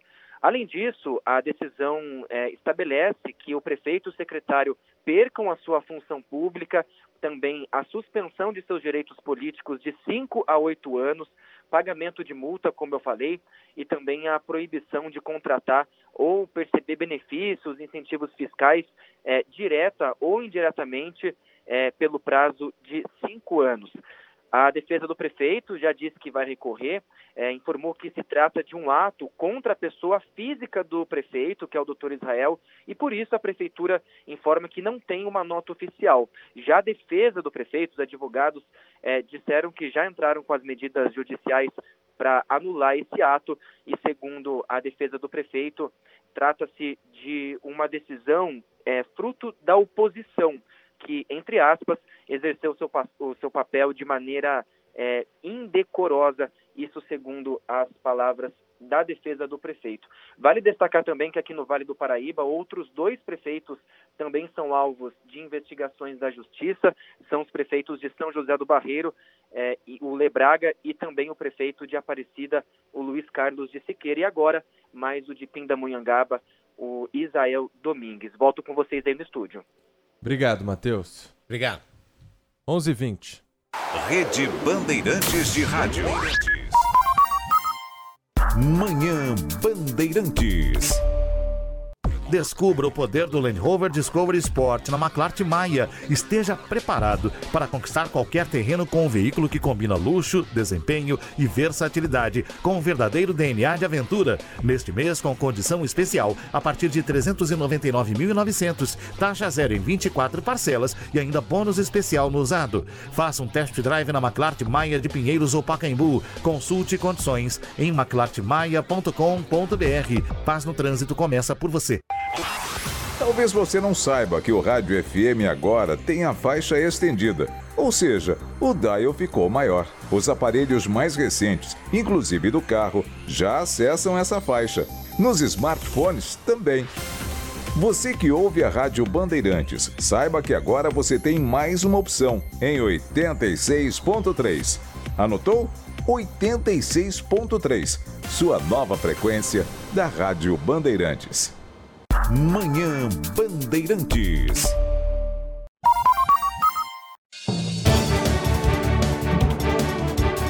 Onze vinte e Sabino, você viu que a zebra tá solta? Já? Cruzeiro, né, do Ronaldinho. Cruzeiro do Ronaldo Fenômeno tá fora da Copa do Brasil na primeira fase, Felipe Melo. Bom dia. Tudo bem, Lupato? Bom dia, Sabino. Bom dia para todo mundo. O Cruzeiro que é o maior campeão da Copa do Brasil com seis títulos.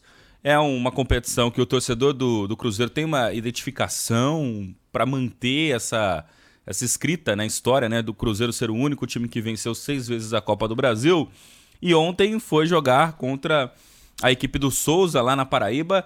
De fato, o, o jogo foi é, difícil de acontecer porque o campo estava muito encharcado, choveu demais. Só que para as duas equipes. E o Souza criou mais oportunidades. Demorou para o Souza fazer o gol, foi no finalzinho da partida. Aliás, foi 2 a 0 para o Souza contra a equipe do Cruzeiro.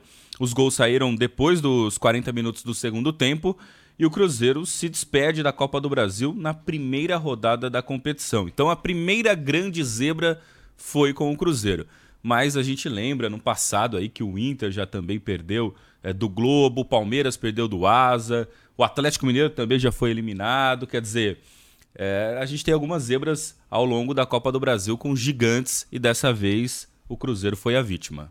E na Copa do, no do, do Nordeste, uma cena lamentável, não é mesmo, Felipe Melo? Depois do empate dentro de campo 1 a 1 Sport Recife, Sport Recife Fortaleza, o ônibus do Fortaleza foi atacado. É, é bom lembrar que o, o ônibus foi atacado não foi no estádio, nem na porta do estádio, foi fora do estádio. Os jogadores do Fortaleza saíram do estádio na Arena Pernambuco, estavam é, é, deixando a região quando foram atacados por torcedores do esporte que é, jogaram bombas dentro do, do ônibus da equipe do Fortaleza. Inclusive, o presidente Marcelo Paz estava junto com os jogadores, é, fez vários vídeos, jogadores sangrando, seis jogadores foram hospitalizados tiveram que ir para o hospital e com alguns cortes profundos ali. E o próprio presidente Marcelo Paes, hoje pela manhã, lá no aeroporto em Fortaleza, concedeu entrevista falando sobre a gravidade do ataque que os jogadores e a delegação do Fortaleza eh, sofreram após a partida da Copa do Nordeste contra o esporte. Vamos ouvir.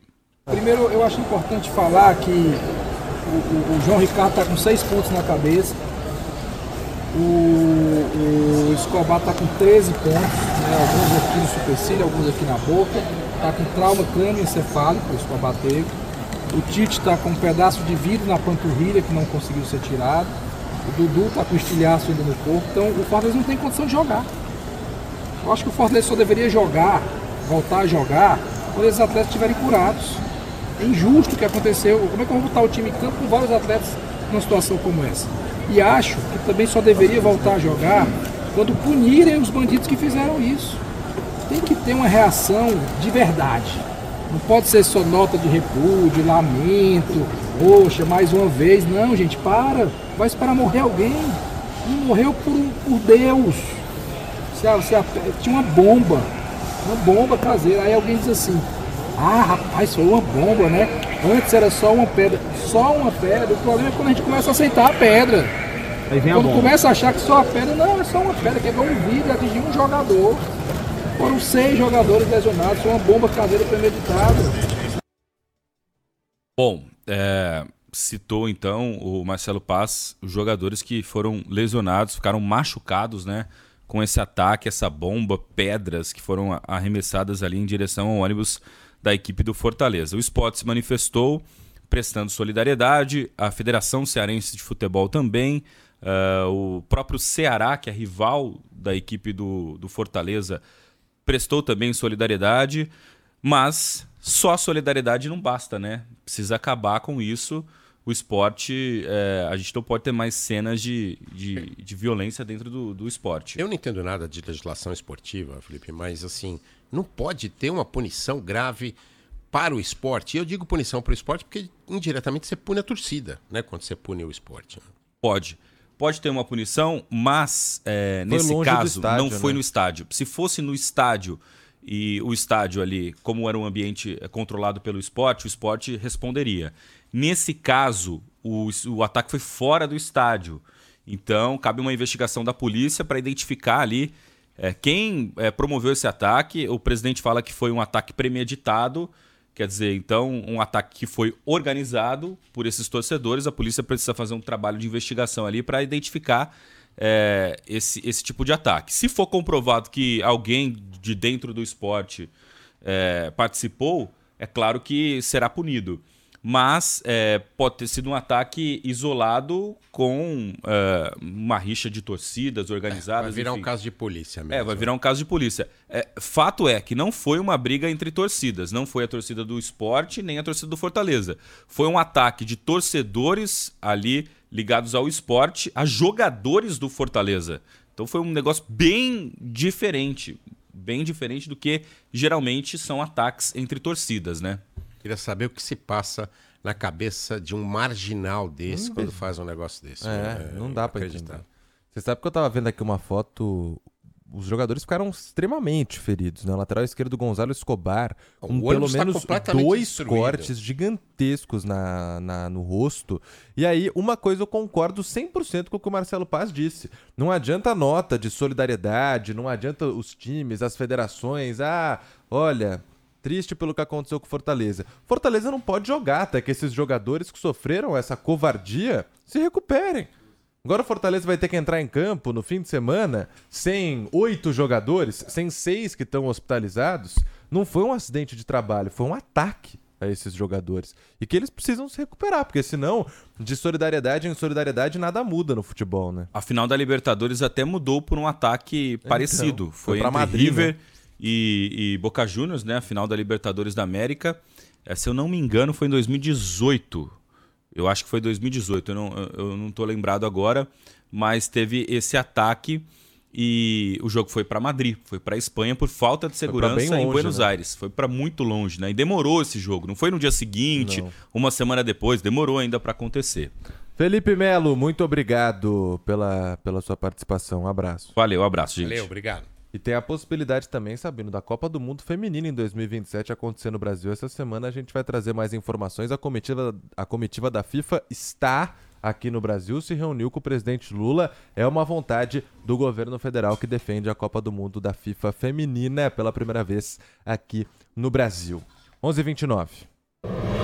Rádio Bandeirantes. Fechada com você. com você. Fechada com a verdade. Com a verdade. Luiz Felipe Nunes vai trazer as atualizações sobre a dengue, a situação que vai piorando no estado de São Paulo. Agora são 17 mortos pela doença só em 2024, em menos de dois meses. Um ano muito mais complicado do que os últimos, né, Luiz? Bom dia. Bom dia, Lupato. Bom dia, Sabino. Bom, Bom dia. dia toda a nossa audiência. Essas 17 mortes no estado de São Paulo em 13 cidades, sendo a maior parte com uma morte cada, por exemplo, a capital paulista, Guarulhos, Bebedouro, e com duas mortes as cidades de Pindamonhangaba, Tatuapé, Pederneiras e também Marília. Somando todos os casos no estado de São Paulo em 2024, de acordo com a Secretaria Estadual de Saúde, são 75.568 além das mortes e casos em investigação, porque tem 57 mortes que estão nesse estágio e pode ser que esse número aumente hoje em 17, mas pode ser que chegue num número muito maior porque a secretaria ainda precisa da confirmação de que as pessoas que morreram morreram de fato por dengue, para aí sim colocar nesse triste número que a gente já tem nos dois primeiros meses em 2024. Além também, eu falei que são 75 mil casos registrados, os suspeitos são 42.554. Então esse número pode ser muito maior. É algo que a gente já falava nos últimos anos sobre a Covid, essa, esse termo da subnotificação, de que a gente muito possivelmente tem menos casos registrados do que os de do que os casos que de fato existem e a secretaria se preocupa com isso porque depende desses números de maneira correta para que faça o combate certo. A doença agora da dengue. Na capital paulista são 15.985 casos, ou seja, quase 16 mil casos confirmados, uma morte e sete mortes em investigação que podem se somar a esses números que a gente falou. Falando da parte positiva, ou seja, das vacinas, que é o bem que pode nos proteger dessa doença e que nesse momento está sendo ministrada para crianças entre 10 e 14 anos, que é o público-alvo da campanha de vacinação do Ministério da Saúde. Isso porque as crianças nessa faixa etária têm maior possibilidade de serem internadas, então é por isso que a vacina acaba sendo primeiro para esse grupo, que é diferente do que a gente relatou na Covid-19. Em São Paulo, já são já tem cidades com a vacinação que começaram nessa semana, por exemplo, Guarulhos começou no dia 20, Suzano, Guararema também começaram no dia 20, Mogi das Cruzes, Arujá, Santa Isabel, Hoje começou em Biritiba Mirim nas escolas estaduais e também privadas, então pode ter a vacinação do seu filho se você mora em Biritiba Mirim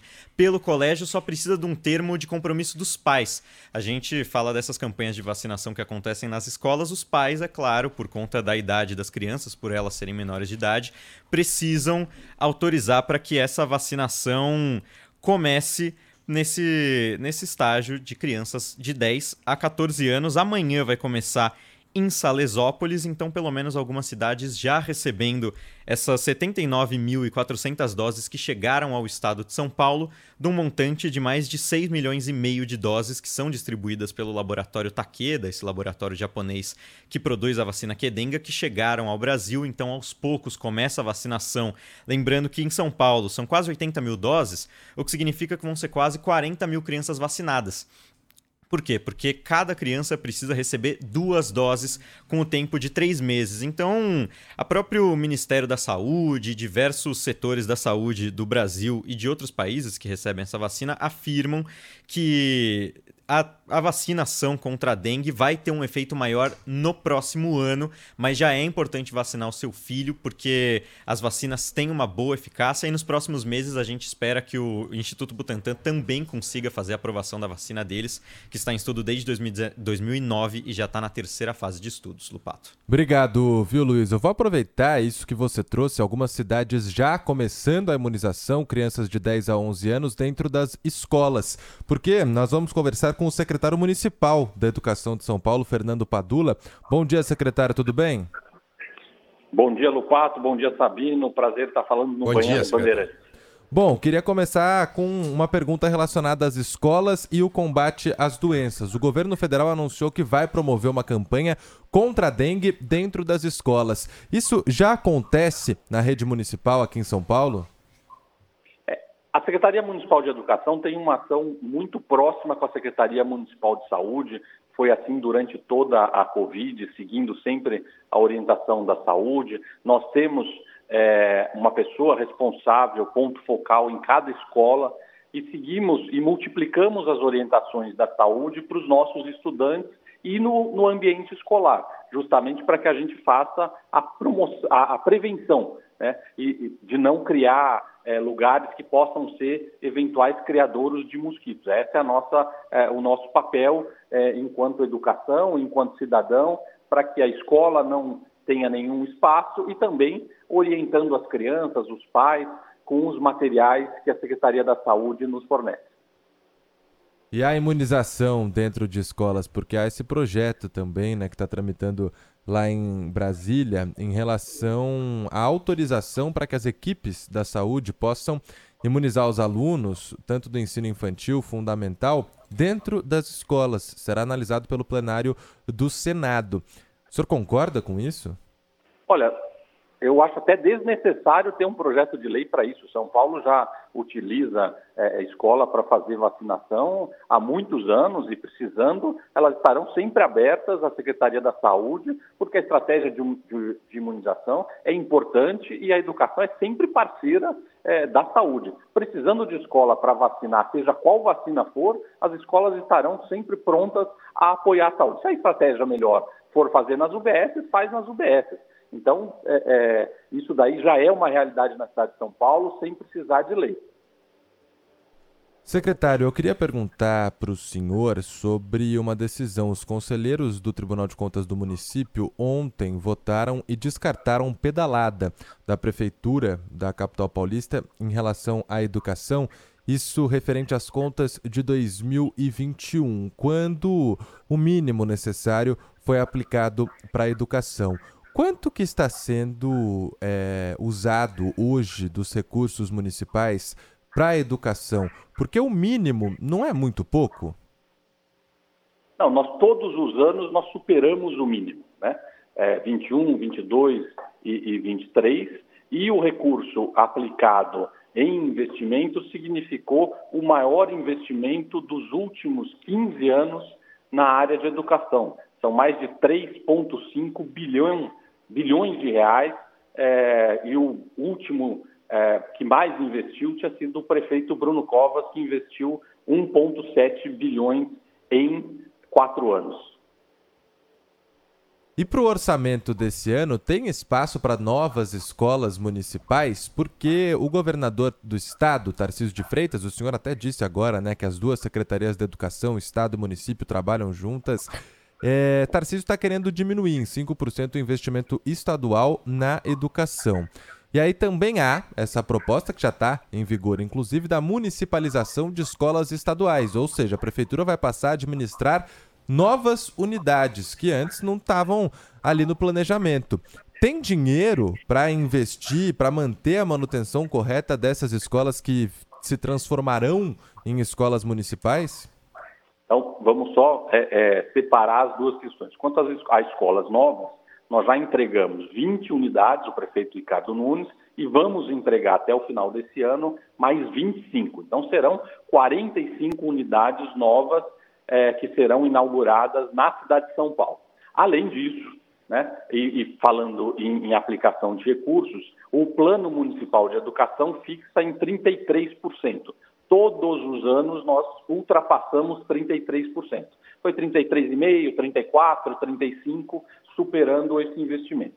E sim, municipalizamos, foi uma ação é, é, que a Secretaria Municipal de Educação tomou essa iniciativa. Como vocês sabem, a LDB determina que a educação infantil é exclusiva dos municípios né, e o ensino fundamental deve ser prioritariamente dos municípios. Tem tudo a ver a educação infantil, 4, 5 anos, com os primeiros anos do ensino fundamental. O, o, o, processo de alfabetização e essa integração entre os últimos anos da educação infantil e os primeiros anos é, do ensino fundamental. Não à toa que o professor aqui em São Paulo chama PEIF, professor de educação infantil e ensino fundamental. Ele atua nas EMEIs, que são as escolas de 4 e 5 anos, e nas EMEFs, que são as escolas de Fundamental 1, do primeiro ao quinto ano. Faz todo sentido o ensino fundamental estar com o município. Este é um movimento que começou lá em 1996, a municipalização avançou muito no Brasil inteiro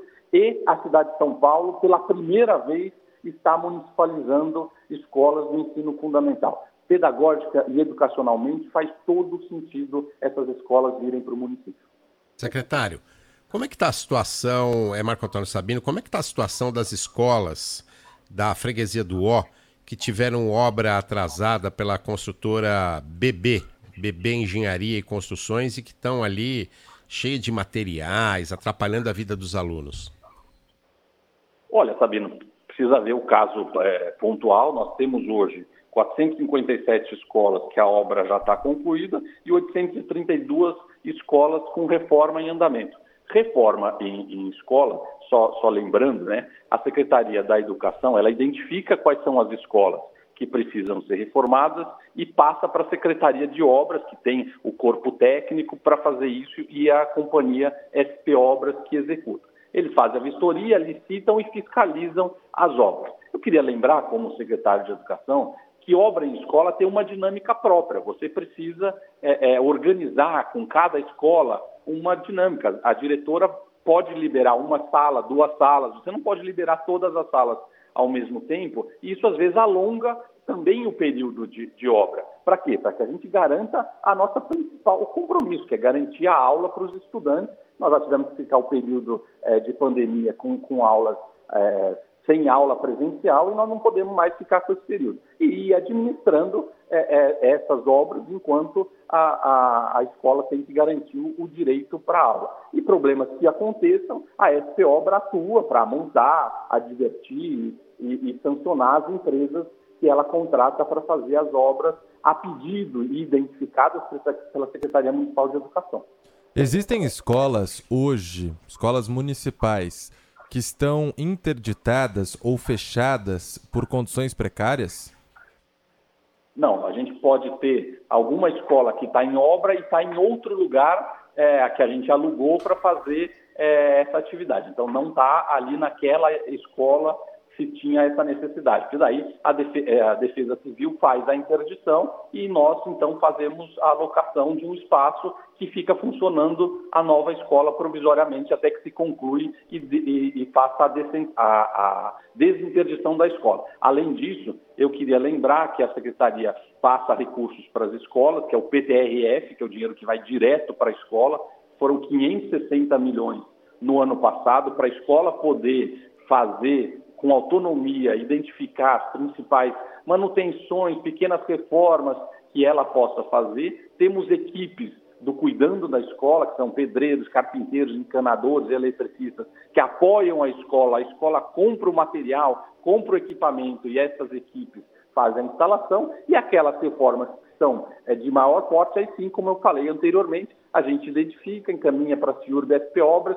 eles fazem a vistoria, licitam, contratam a obra e fazem o gerenciamento dessa obra. Então, são as duas estratégias: uma, dinheiro direto na escola, PTRS, lei municipal, programa de transferência de recursos financeiros. 90% a mais de recursos se comparado a 2020. E o cuidando da escola, das equipes de pedreiro, encanador, eletricista, apoiando as escolas. E quando precisa de licitação, encaminhamos para a CIURB, SP Obras, que tem a expertise, o conhecimento e profissionais é, técnicos, servidores municipais qualificados de engenharia e arquitetura. Secretário, não é raro a gente receber aqui no nosso WhatsApp da Rádio Bandeirantes reclamações de ouvintes. Sabino até fala, a gente sempre pontua isso aqui, que os ouvintes também têm olhar de repórter.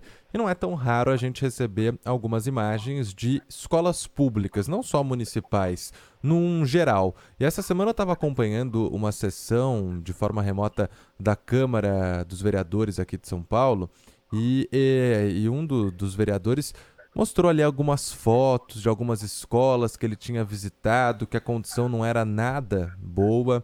E, inclusive, eu recebi agora um pedido que foi protocolado lá na Câmara, acabaram de me encaminhar, para uma CPI das obras na educação.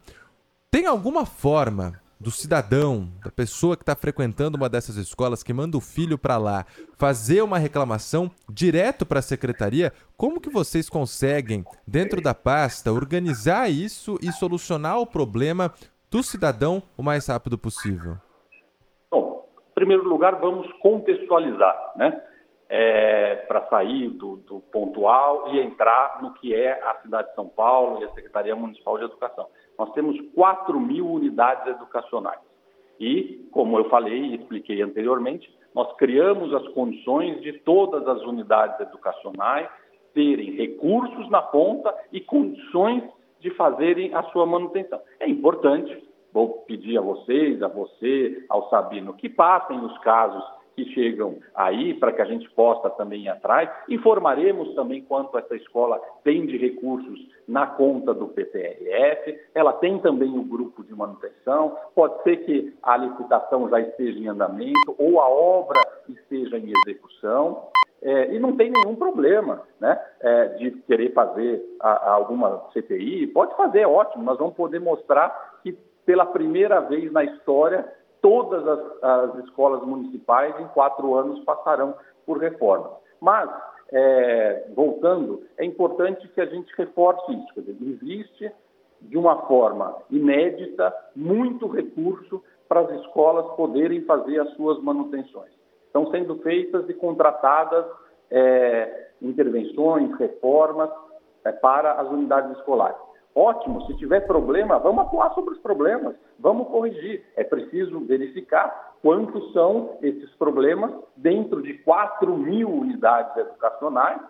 Todo problema é problema e precisa ser enfrentado. São 5, são 10, são 15, vamos atuar nele. O cidadão pode sim procurar as nossas diretorias regionais, que estão lá na ponta, tem o plantão da supervisão lá nas diretorias regionais, e a prefeitura tem a ouvidoria e o 156, onde isso pode ser encaminhado. Então, pode ser via canal com a, a, as DREs, via canal com a 156 e ouvidoria da prefeitura, e, e os problemas, nós vamos atuar sobre esses problemas. E também contextualizando o que são esses problemas dentro de todas as unidades educacionais que existem na cidade de São Paulo. E continuaremos criando as condições para que todas as escolas estejam em bom estado. É mandando dinheiro direto para a escola, para ela fazer a pequena manutenção, o conserto, a manutenção, é tendo os profissionais para apoiar a escola, cuidando da escola, perdendo carteira, encanador, eletricista, e se precisar de licitação, fazemos a licitação. E precisamos seguir os trâmites legais,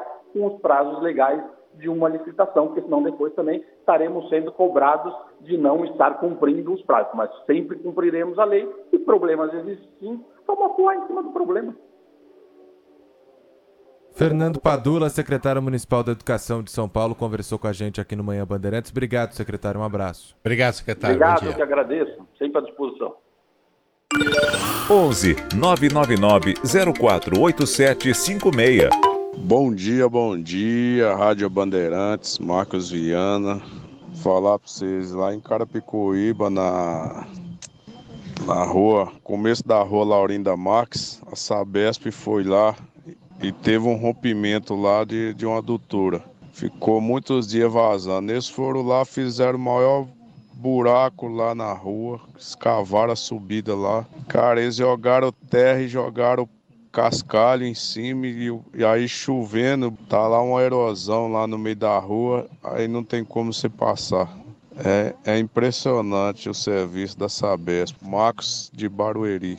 Bom dia, Band poderia ser um cartão de débito na catraca? Passa lá seu cartãozinho, pronto e acabou. Bem prático, né? Bom dia, Rádio Bandeirantes aí, a equipe toda aí da Bandeirantes Ronaldo aqui da cidade de Tiradentes. Bom, a Sabesp já mandou um recado que hoje não vamos ter água aqui na cidade de Tiradentes.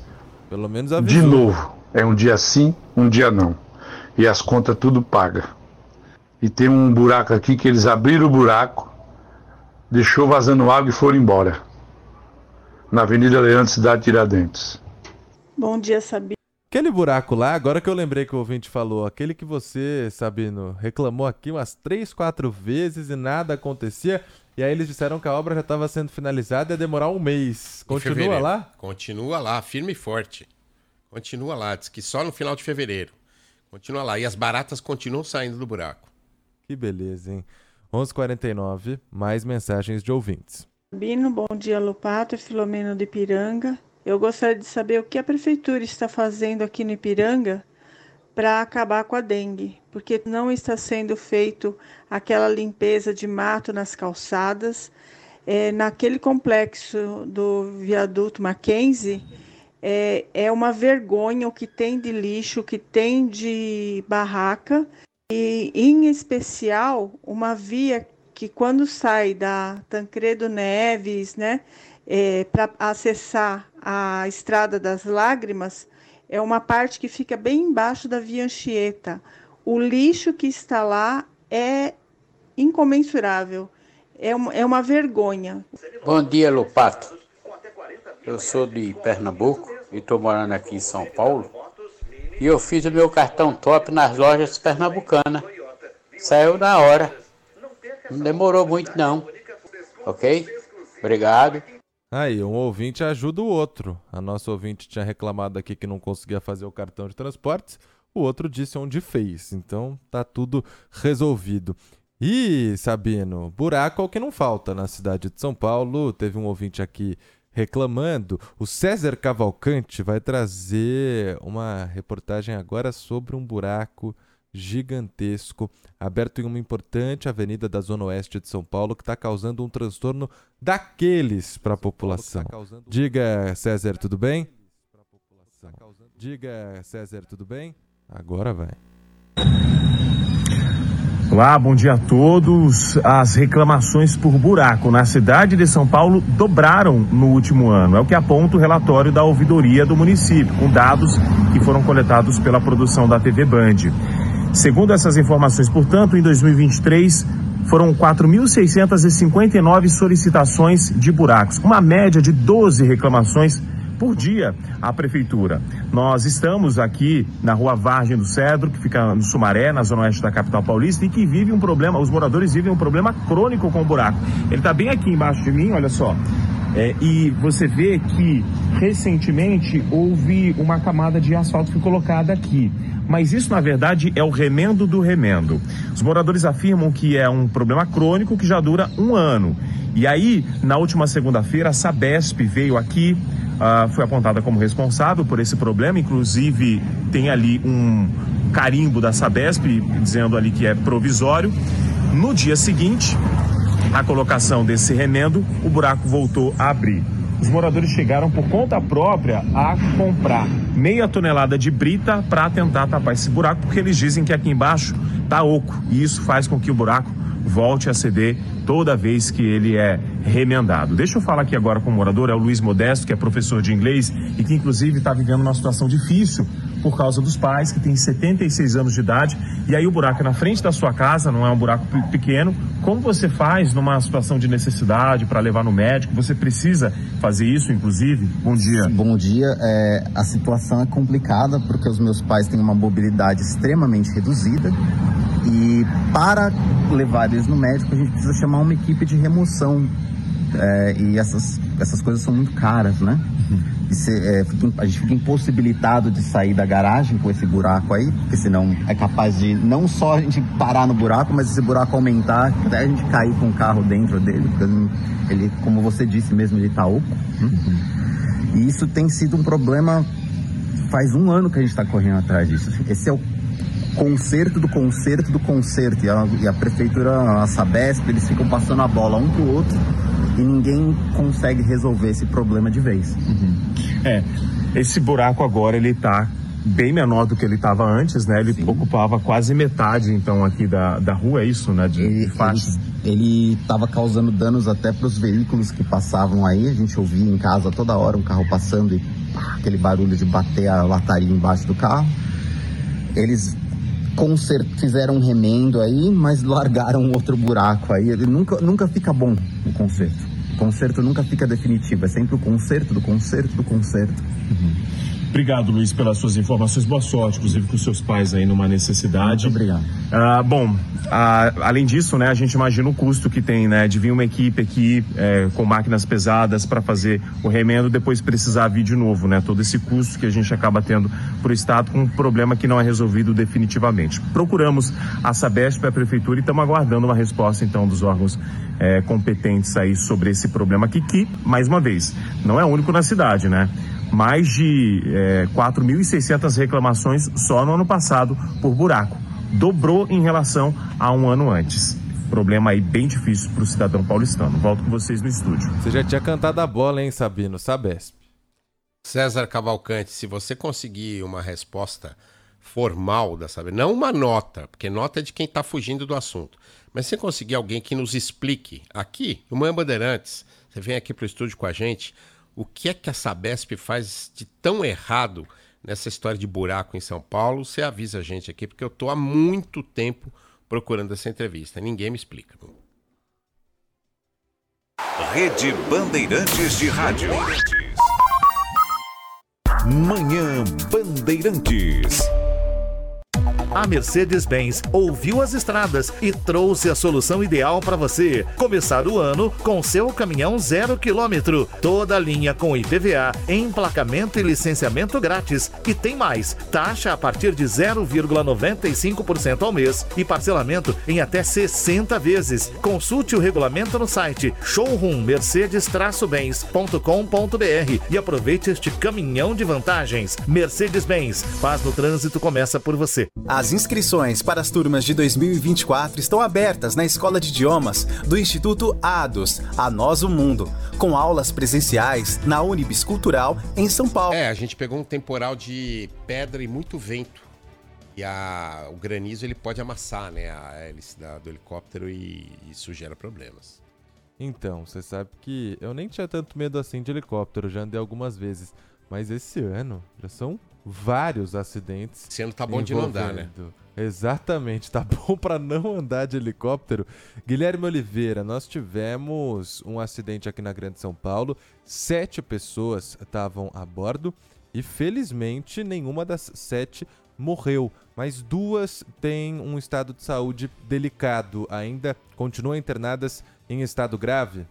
Ainda assim, Lupato, as duas mulheres que estavam a bordo desse helicóptero que caiu em Barueri, na Grande São Paulo, na terça-feira, são as duas pessoas que estavam em estado grave. Só para a gente lembrar, sete pessoas estavam a bordo, duas mulheres e cinco homens, e dentre eles duas crianças. E são essas duas mulheres que estão em estado grave. Uma é a que teve parada cardiorrespiratória, a equipe de socorro conseguiu reanimar, mas quando ela chegou no hospital também foi confirmado pela equipe médica um traumatismo craniano e ela está internada em estado grave. A outra mulher, ela teve fraturas por diversas partes do corpo, também está internada na UTI e agora sendo cuidada por uma equipe especializada. Sobre o piloto, que foi levado ao Hospital das Clínicas pelo helicóptero Águia da Polícia Militar, ele que ficou preso nas ferragens do helicóptero, ele está internado no Hospital das Clínicas ainda, teve uma fratura no fêmur, mas não corre risco. O quadro de saúde dele é estável, assim como as outras quatro pessoas, incluindo as crianças.